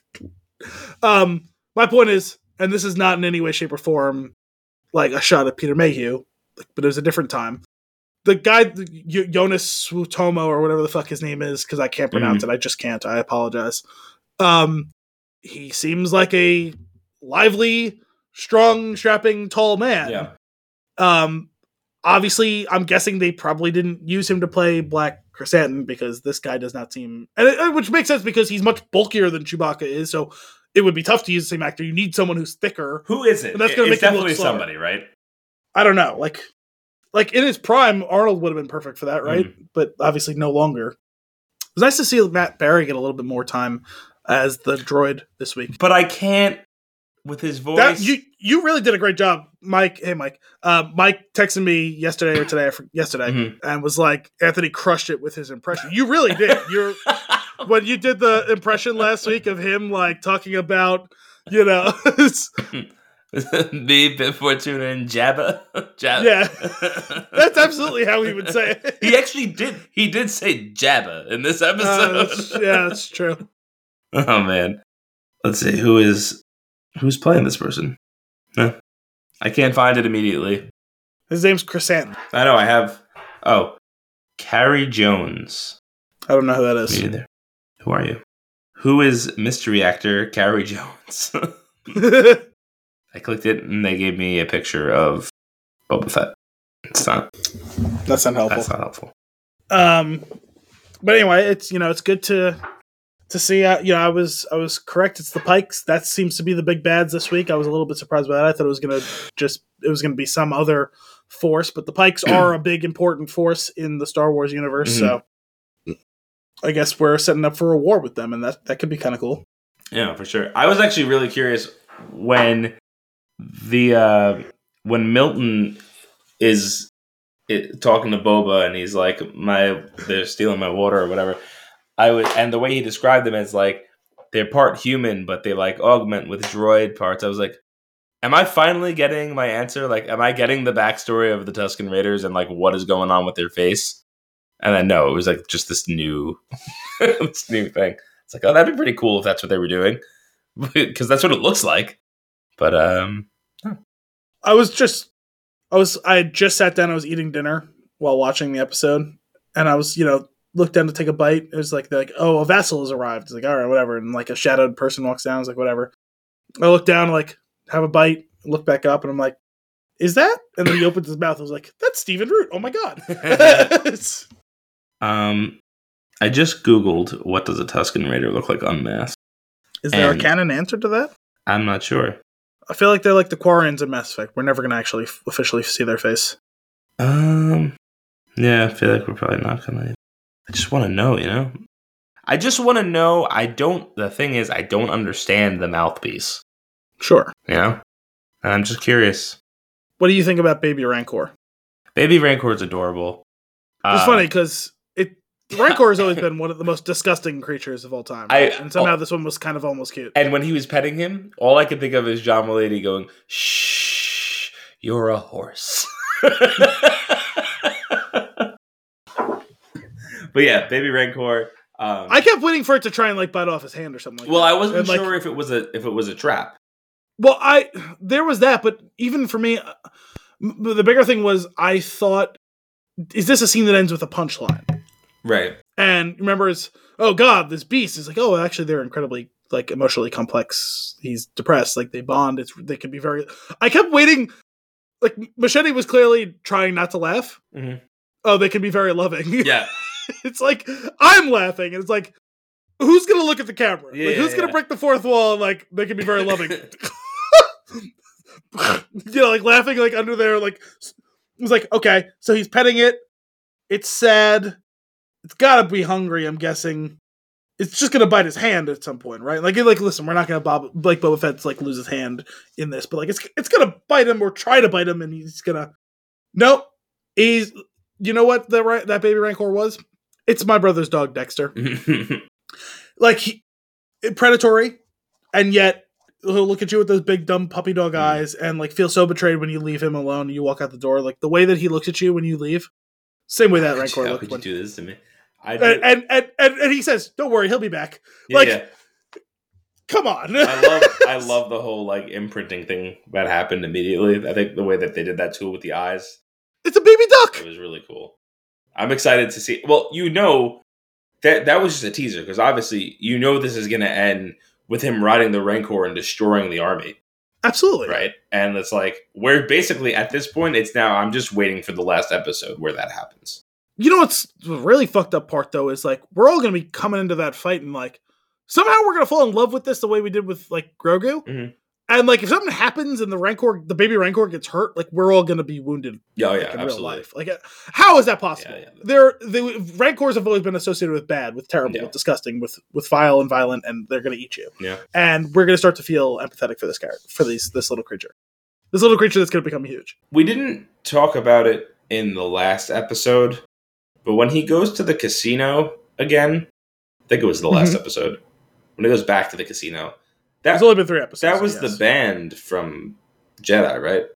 yeah Max Rebo's band. That's like that's actually them. Like the same. It looked like the same puppets.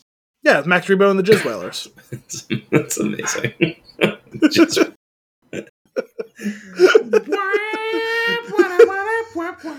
yeah, so apparently there is like a whole canon backstory to like all or most of them survived Jabba's barge getting crushed, but eventually, due to creative differences, there's that word again. Uh, but due to creative dis- dis- differences and the passage of time, like the there's less of them than there was. But the I'm pretty sure that the blue elephant guy is Max Rebo oh, okay. Cool. Cool. Yeah. and the Jizz and the Jizz Whalers, And the just. I am. the finest performers of Jizz How, in the, in the galaxy. just, stop. How many episodes are there? Is it just three more? Uh, actually, weirdly, I think there's seven episodes in this season. You yeah, I thought it was. I thought it was However six, and I was. story. If that's how you're doing it, that's Sure. cool. I I thought it was six, and I, uh, you know, I, I would have expected eight, and Yeah. I think it's seven. Okay, cool. I um, that's cool. I'm looking forward to it. We'll see where it goes next. next week on our Boba's feature fet. Come on,